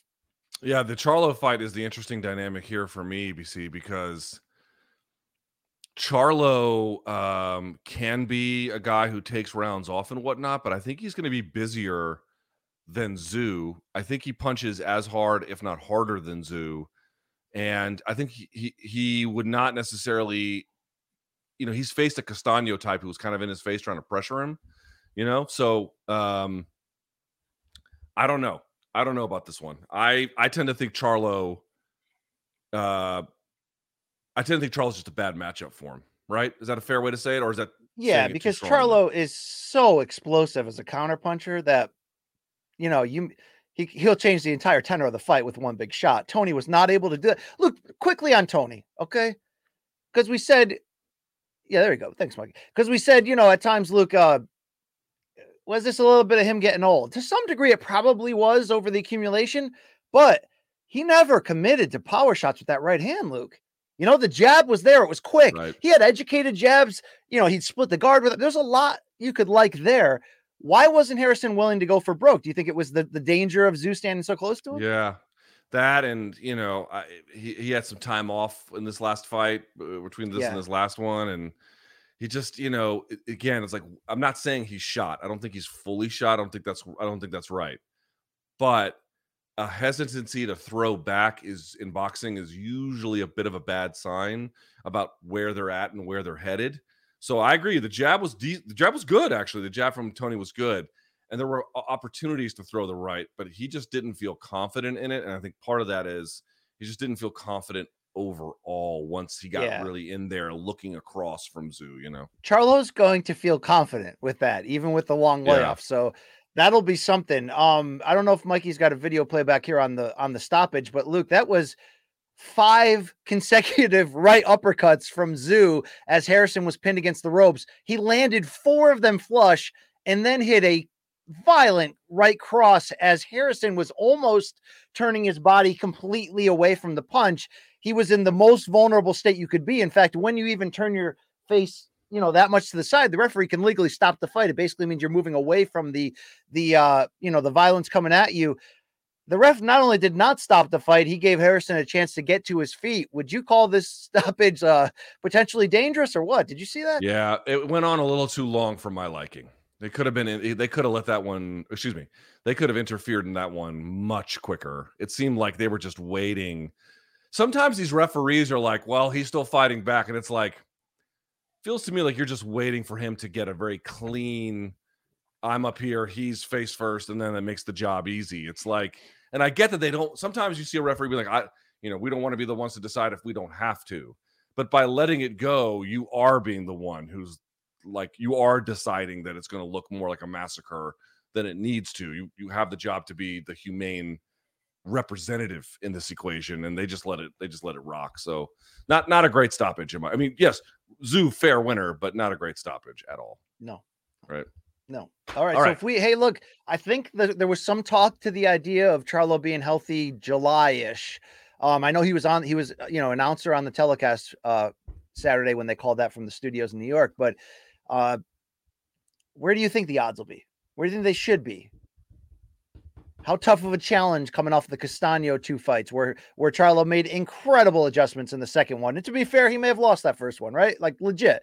Um, but we saw him make the same adjustments against Tony Harrison in the rematch. So, dude, Charlo's he's great. I mean, he's he is good, a great, yeah. he's, he's really a great, good. smart, powerful boxer. But I'm gonna say, I'm gonna say like a minus three hunch for Charlo? No, that's that's wide. Come on, that's a little wide. 250, right? 250. I like it in the twos, I think. All right. You like it in the two? Luke? Yeah, okay, 250, 250. I see what you did there. Yeah, I didn't really. Yeah, I mean, like, you're just you're you a know, there's- douchebag. You don't, don't is think you're not. plausible deniability? Probably. Luke, Don't, don't think you're not. probably, Don't think you're not. Um, okay. So anyway, that's our top five for the day. It's time now for when the we put up social posts on Sunday. You guys fill them up. The producers pick questions, and then we answer them. It's time for DMs from the Diggity Donks.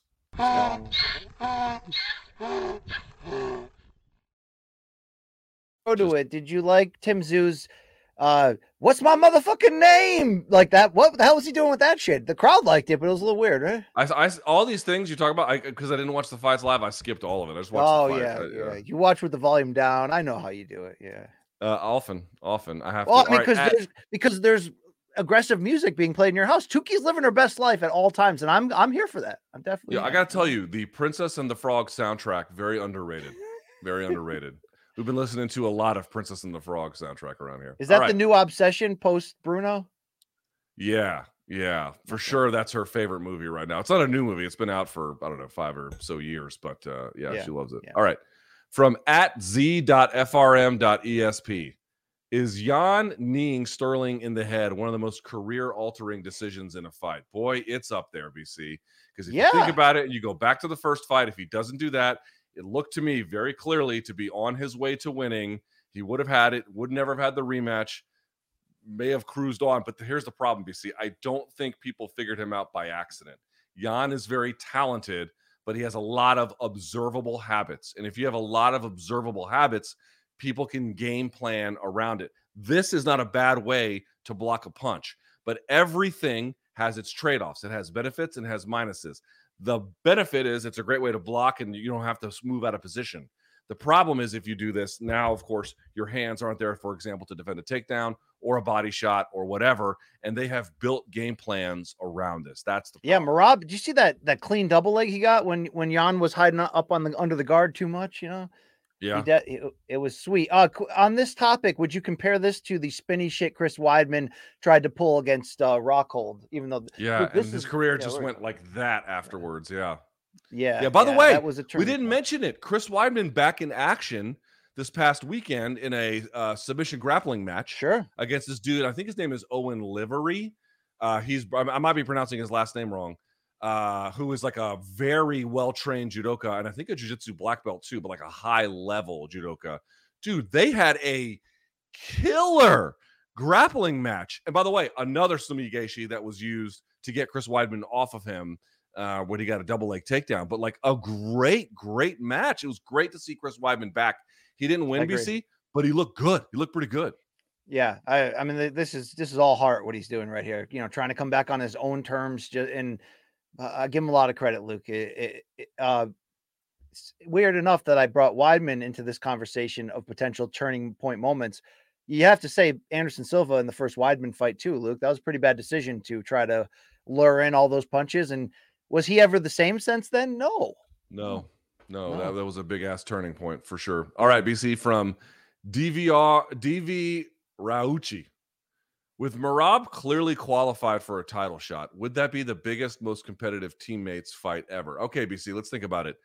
Biggest teammate fight ever. Are there big like guys from the same Kronk or not Kronk gym, but like any major gym going at it in boxing that you can think of? I mean, stuff like that's happened, but I mean, the biggest one is Rashad not and on like Jon a Jones, monster right? level. Yeah, yeah. Not on, I mean, I remember even recently in boxing, Danny Jacobs fought Maciej Sulecki, and they both had the same trainer. So Sulechki left that camp for one fight and got another trainer, but then came back after. But you know, that's not on this level. Jon Jones Rashad is isn't that the working comparison basically? I mean, obviously, just to reset the timeline, Rashad had left Jackson's by the time they fought. But in terms That's of like teammates, in terms of teammates for a while, and then having this major fallout, uh, yes. In terms of like guys who stayed at the team, my understanding is this happens frequently in kickboxing, where guys who all train at like a you know Mike's gym or whatever in Amsterdam, they'll end up competing against one another. It's really not that big a deal. Part of it is cultural. The Dutch don't seem to mind it nearly as much.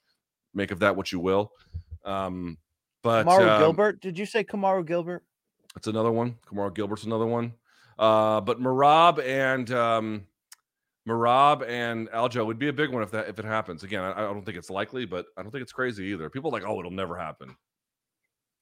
Sure. Yeah, those sure those about that. people need to check themselves before they wreck themselves, Luke. All right, BC at triple A 1017.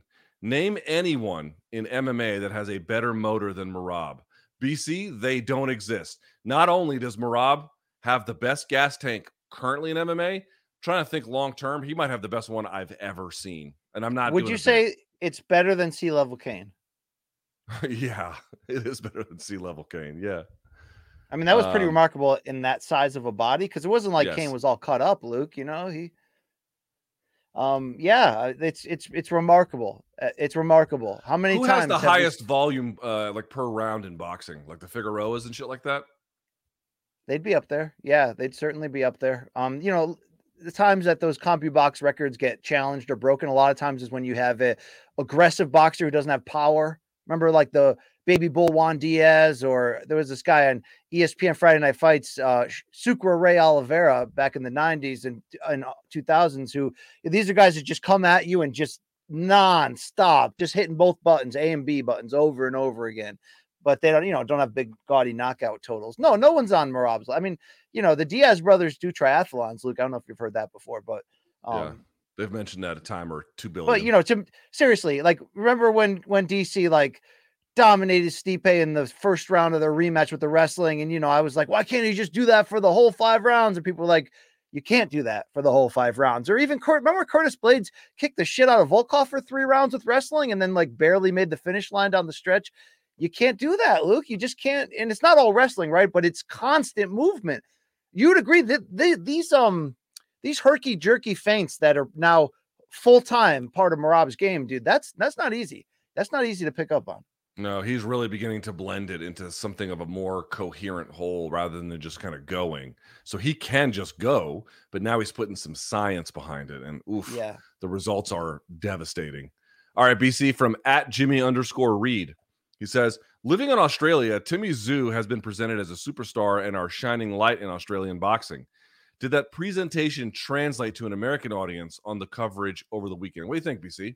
Yeah, I'd say so. I'd say, look, is the translate question about did he come out in front of his home crowd like looking like a stud, a star? Yeah, looking like the crowd. The crowd, you know, has huge adulation for him. Yeah, I mean, when he do, you know, whether you thought that was cool or not, like him coming out being like, "Say my name," you know, what's my motherfucking name? Like he's he's out there screaming for respect, not just in the division for you know for Charlo, but I think to get out of the shadow of his father to some degree too. And you know, and Kostya Tszyu was supposed to be at this fight, but they mentioned on the broadcast they had an ailing relative in Russia that kept him back. But you know, they're close, but not like minute by minute close. And I think that's all part of it. Is he's trying to prove to to the world, but to his fans in Australia too. I'm just a you know I'm my own person, and you can really say, Luke, that there's some real poi like you know in in terms of intangibles. You know, it's like I I always been jealous, Luke. I've said this before of kids that grew up like their dad owned a store or something. You know, they just grow up like business is natural, you know, or the dad was a landlord or something. It's just like natural. I'll just slide into that area. Just yeah, I've seen it done. Um, you know, th- look at what what this guy's seen done in his father, and and you mix that with hard work and extreme belief in yourself, and and you get the potential for the for that Terminator to come out in the big moments. Um, he looks like an absolute stud, and and you know maybe that U.S. debut, which was impressive, but not not convincing enough into terms of like exactly who he is. Again, we've we've teased it around. He needed this in between fight before taking on the full challenge of Charlo for himself, for the critics to understand who he really is. And he's all those things. He's a star and he is legitimately in contention here to potentially be the new undisputed champion.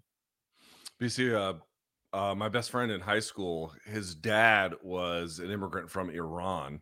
Um, Yeah. They had they had to flee Iran in 1979 during the Islamic Revolution. They were not Muslims; they were something called Baha'i, and uh, so they were they were basically told leave or we're going to kill you. So they all left, and uh, so they moved to the United States and they opened up a video business to compete with Blockbuster in Marietta, Georgia.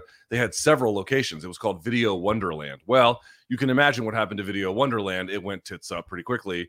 And Yeah. uh, so it was cool for a while. My friend's dad had a video store, but then I had to help them box videos so they could sell all the inventory That's sad. to get rid of it. It sucked. That was not much it was fun. it was interesting you used the term tits up. Did they have one of those back rooms with the curtain? I don't where- think that they. I don't know if they did. I, not in the Like store you I could ever walk visited. back there. like you know a lot of those stores the guy at the register is not really paying attention like you could walk back there and we've all done it but there's a lot of shame associated with that because what if no, you come I, out I've told you this. I've rented. I dude, I go into there. I've done it. I've rented. Like in, in college, I rented pornography from a local video store and never returned it. Never returned it. well that's were like- probably the They're power like, uh, yeah. they, were, they were like, this is back in the days of answering machines. So like my my my roommates would play it in college. They'd be like, this is uh whatever the store was called, like you know, video fuckface land, whatever it was. And they'd be like, uh, this question is for Luke Thomas. You have an overdue title. It's uh it's an adult feature. If you could give us a call back or return that at your earliest convenience, that'd be great. Thanks, bye. I'd be like, I'm not returning yes. Burying the bone, four hours of Yeah. and banging. I'm not doing that. Okay. no, but like you know, you'd have to take a real risk on potential shame because you know it's in your town. When you come out from that curtain, anybody's parents could be standing right there, Luke. Your teacher, anyone. But you know, did I did I shamelessly roll that dice? The answer, Luke, again and again. Yeah, yeah, I did. You know, I, I did. certainly did Uh, as well. Yeah, Uh, I do BC. it again right now too. Yeah. Yeah. Last but not least, last but not least, at Harrison Woo. Smith 27, is Leon, talking about Leon Edwards, is Leon's road to victory easier or harder for this fight than the one before? It's actually What an does that interesting mean? question. So what does the road I- to victory part mean? so here's what I think he means. Like, okay, on the one hand, you got the win over Kamaru. So there's two ways to look at that. One, you realize, wait a second, I can do this. I can find openings. I can look on tape. I can set things up. I've literally stopped him with strikes. Why couldn't I do it again? Boost your confidence, give you a potential roadmap of technique to follow. That's one interpretation. The other, terp- uh, other interpretation is okay, you stopped him. Does this overly motivate Kamaru, who, by the way, hasn't done a ton of media leading up to this? I want to point that out. That's one Yeah, thing. he'll be talking to me tomorrow. Just a Very up, good, right? very good. But I'm pointing out, uh, and also, does he now, based on what he's seen on tape, change a bunch of things that close a bunch of doors that may have been available to you based on what happened the last time? So, does it really lift Leon in both in terms of motivation and actual things he can look at, or does it actually lift Kamaru by him closing the doors on deficiencies that he previously had open? That's fair. That's I, fair. I- Uh, I what- can I can hear Reggie Jackson purring. Yeah, he's very aggressive in all the things he does in life, including trying to take down all of my posters aggressively to get me mad at him. So then I'll pet him, Luke. You know, he's got a system and a plan. I'll say this ultimately about that question. Uh, wait, wait, what, was the question again? No, I got it. Um, uh, I'll say that there's more pressure on him now and in front of the home crowd. But in his mind, he's got to be pretty confident because you know there was some luck involved, but it, it was a calculated move that won him that. And we do have to ask those two things that I'm sure we mentioned on the pregame preview the combination of what does a knockout loss that devastating due to Kamaru physically and mentally, and the idea of he's 36 with a very intensive style. When does he get old? Does that knockout help him get? Because I'm not looking for him to break down, but if you get, if you slip a little bit at this level, right? You know, could Leon come through? And yeah, I mean, Leon, I wouldn't be, I've largely been under the idea that all that's great, but if Usman's really that champion, that transcendent guy, he's going to come back and fix this, you know, in a GSP Serra Nunes Pena type deal. But people like to counter that by reminding me that Leon Edwards took Usman down in round one and won the round, Luke. So, you know, there are parts of him that feels style wise and the way this makes up. But Luke, the missing ingredient, the most DMs that I get on this topic, usually in relation to this pregame preview we just put out, is why are you guys not mentioning the elevation in Salt Lake City and how that affected both fighters in that fight and how that won't be there this time? And could that make E- Leon's road easier than harder this time around? Mm, I mean, it benefits both guys. And you're talking about a guy in Kamaru who, when he wants to, can have an insane work rate. Remember, who were the other two fighters I mentioned beyond Merab, who had at least 10 takedowns in the one fight that they also have 100 significant strikes landed? It was Cain, it was Kamaru, and now it's Merab. So you're talking about a guy who can fucking work when he wants to. Um, I don't, I definitely see that as a benefit for both guys, honestly. I don't, I don't, to me, it's like, maybe Usman gets a little bit more of a benefit because he works more, but I don't see that as like the deciding factor one way or the other, right?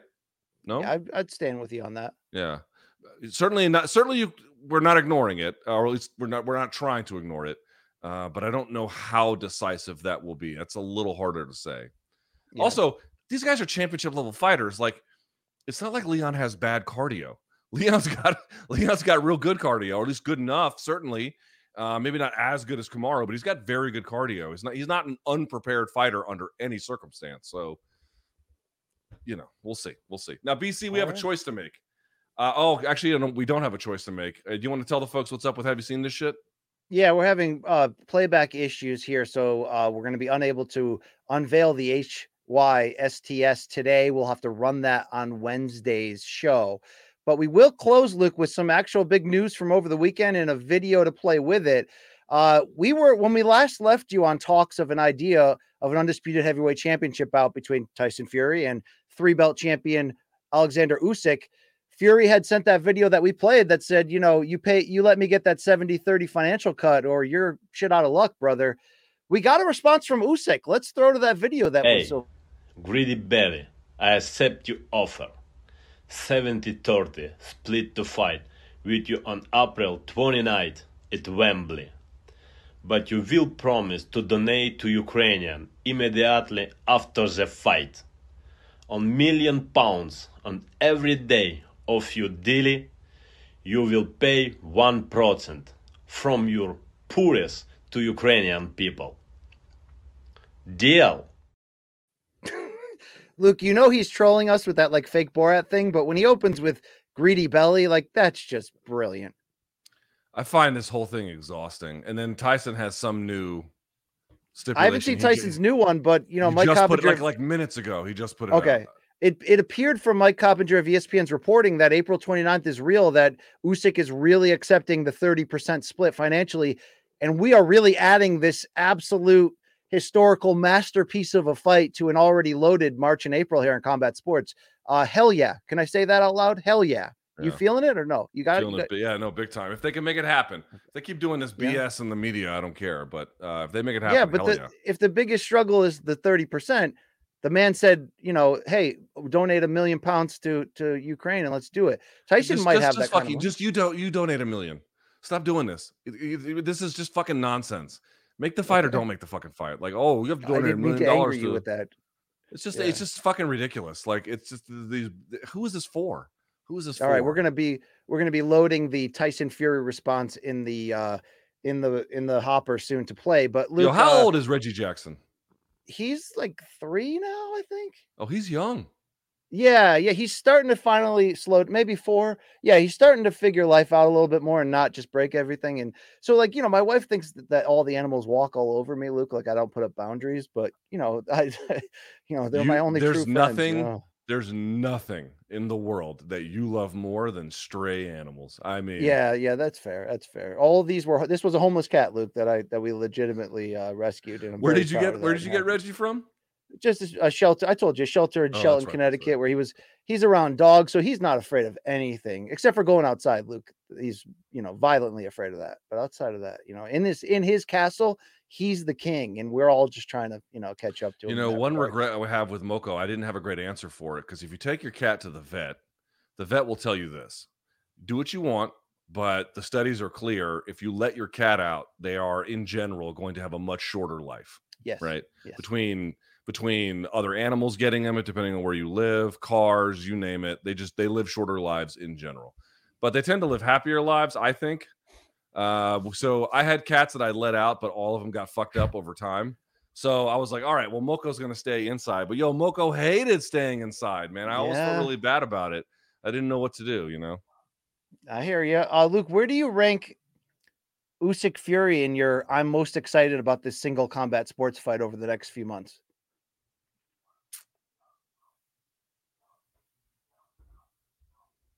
top six or seven. Wow, six or seven, really? Yeah.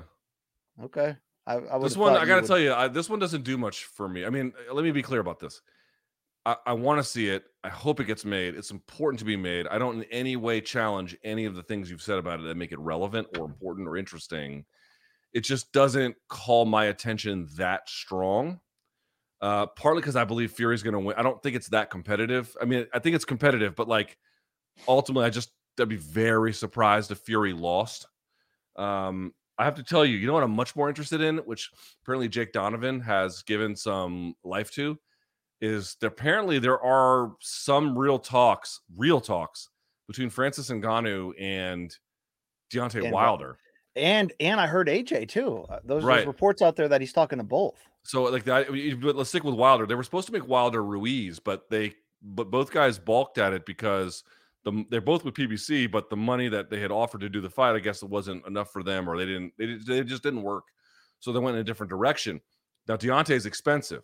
Well, you could pay Deontay a lot if you're also paying Francis a lot for one of these crossover fights. And dude, here's the best part. Francis, we know, has just nuclear power. How much with the gloves and in a boxing contest, I don't know. But BC, it's not like Deontay's a great boxer. No, eh, of course. That's the yeah. thing, dude. Like he gets hit, and fucking This fight would be- can hit. This fight would be more about Francis's um like head movement and defense. Like how long Yeah. can he hang in here? Because I mean, but but also don't forget Francis got a chin on him. I mean, he took a sustained beating in the first Stipe fight and had his gas tank just you know poured upside down twice over and still you know still grinding in that Well, fight. he'll need it against a guy like Wilder if they make it because he's got nuclear power too. Anyway, Yeah. we've got the Fury response. If you want, yeah, let's hear from Tyson Fury here. Thank you, Mikey, on the uh Hi, Tyson Fury here. Just a quick one. I've been speaking to the lawyers today, and Usyk's people are talking about rematch clauses and all that bollocks. Here's one to up the antes. How about there is no fucking rematch clause for both of us? Let's up the antes completely. Never worry about what's in the future and how many more dollars you can get after you've been defeated. Worry about the fight, April 29th, no rematch clause. The winner takes the glory, the loser goes home with his dick in his hand. How about that? Agree to that, you fucking bitch. Dude, that's a that's an all-time great soundbite right there. Holy crap. This is Take that, silly. you- Just yeah. silly. Look, the loser will go home most likely with their dick in their hands. But I'll tell you this: Does that make you? Um, I get it. What you said off the tar- off the start, just like make the fight and shut up. But we're still getting this fight, right? Uh, probably. I don't. Good, I don't tw- want April rematch clause 29th. I don't know. I, I don't know if we're getting April 29th. All right, real quickly, May twentieth, Luke. Sources, uh, Mike Coppinger of ESPN reporting. Devin Haney, all four lightweight titles against Loma? Vasily Lomachenko. Give me that. Give me that, brother. Yeah, that's a sick one. That's a sick one. That's going to be great. The other bit of news was, of course, the main event on Saturday for Zuffa and Company was the first slap pay per view, Luke, which aired free to live, live to free, whatever on Rumble. It's not much says, of a pay per view if it's, la- it's airing for free, right? Yeah, yeah, yeah. Dana says uh, Rumble is on board for seasons two and three now of Yeah. Slap, and for season two, they're going to take it to Fight Island, Yas Island, there in in uh, Dubai, and it's going to be the season one all stars against the best in the world from the power countries, right? Poland and all in Russia and all the other ones where this sport originated in. Um, Sport. Is that what it is? yeah, these are fights, and this is a sport. Um, my question to you, Luke, is is the Rumble deal for seasons two and three a clear indication that this is going nowhere, or Yeah. I Can- mean, here's the thing. You know who's not up for season two and three? TBS, the people who aired season one. So that tells you a lot. Number one. Number two, it's like, dude, they're just taking every idea they've. There's like not one new idea in this whole thing. Have you noticed Yeah, that? Like yeah. everything is, let's just take the existing blueprint and, do- I mean, just work with that, nothing else whatsoever, nothing original whatsoever. And uh, yeah, dude, if that's your if that if that is interesting to you, then um, yeah, we're not the show for you. So there you go. there it is, Luke. Uh, hope hopefully both of us can make it in the four minute media hit job video about how uh, uh, we were double standards because we support MMA, but we don't support the slap. Yeah, I'm looking But, forward uh, to that. Okay. Uh, we'll we have should call it have you seen here, this yeah? shit on Wednesday. Uh, Reggie's trying to get out, Luke. Uh, maybe we should get out too. All right. Maybe we should. All right. So sorry about the fact that we don't have have you seen this shit today. We will do it Wednesday. Uh BC. Oh, wait, wait. Are you still there? Yeah, yeah, I had to let Reggie out. All right. Yeah, one quick second. So I have jury duty tomorrow. I On have Wednesday literal no, no, tomorrow, Tuesday. So I have jury on, I duty. can't hear you. I got audio problems. Look, this is great. This- I'm getting new equipment in the mail tomorrow. and hopefully that'll fix it. Can you speak? Speak Can you hear me nonsense so? I can Yes, try to good, find yes. the spark. Yeah. One, two, I'll three, just four, unplug five, and listen. Go ahead. All right, just fucking take him off screen, Mikey, because what the fuck are we doing? Uh I actually have jury duty tomorrow. So I don't know if that's going to last into Wednesday. I don't think it will, but it might. So we'll have to see how that goes. Either way, you will get have you seen the shit on Wednesday. So reminder, you can reach the, the show morningkombat at gmail.com. Uh, if you want to reach for Wednesday's fan subs, Friday's dead wrong. We, of course, are, don't forget, Showtime is the label that pays. Showtime.com, get a 30 day free trial. If you like it, you can keep it. If not, you can bounce. I'm here, Uh, yeah, I'm okay. back. I'm, I'm just I'm just letting everyone know about the jury duty that I have tomorrow, and that like that may interfere with things on Wednesday. I don't know. I don't know. Would you be willing to talk about the trial if you get picked, like with regular updates on the show, but without naming names or specific No, you if you're, if you're if you're serving on a jury, you're not supposed to talk about it with like the details of it with uh, people outside of the uh, your your fellow jurors or the judge or something. You're you're forbidden from doing that. Now, once the trial is over, yes, I can tell you whatever. But the thing is, in voir dire, I may not get picked because I'll just be like, yo, I got full blown Ebola slash AIDS. Just I can't be here, so just send me home, and we'll see what they do. I don't know. Yeah. It's going to snow 12 to 16 inches here tomorrow, Luke. So I'm finally going to finish the Rocky Creed rundown. We Nice. watched Rocky Balboa over the weekend, and you know the kids are they liked it. They're we're back, Luke. They you know we liked it. You know the response again, so much better than Rocky One. All right. Well, let's call it a day here for this show. Appreciate everyone who tuned in. We'll see you guys on Wednesday. For Brian Campbell, I'm Luke Thomas. Thanks to Showtime. Thanks to Malka. Thanks to CBS, especially Mikey Morums, who did a great job today. We'll see you guys on Wednesday. And until then, may all of your gains be loyal.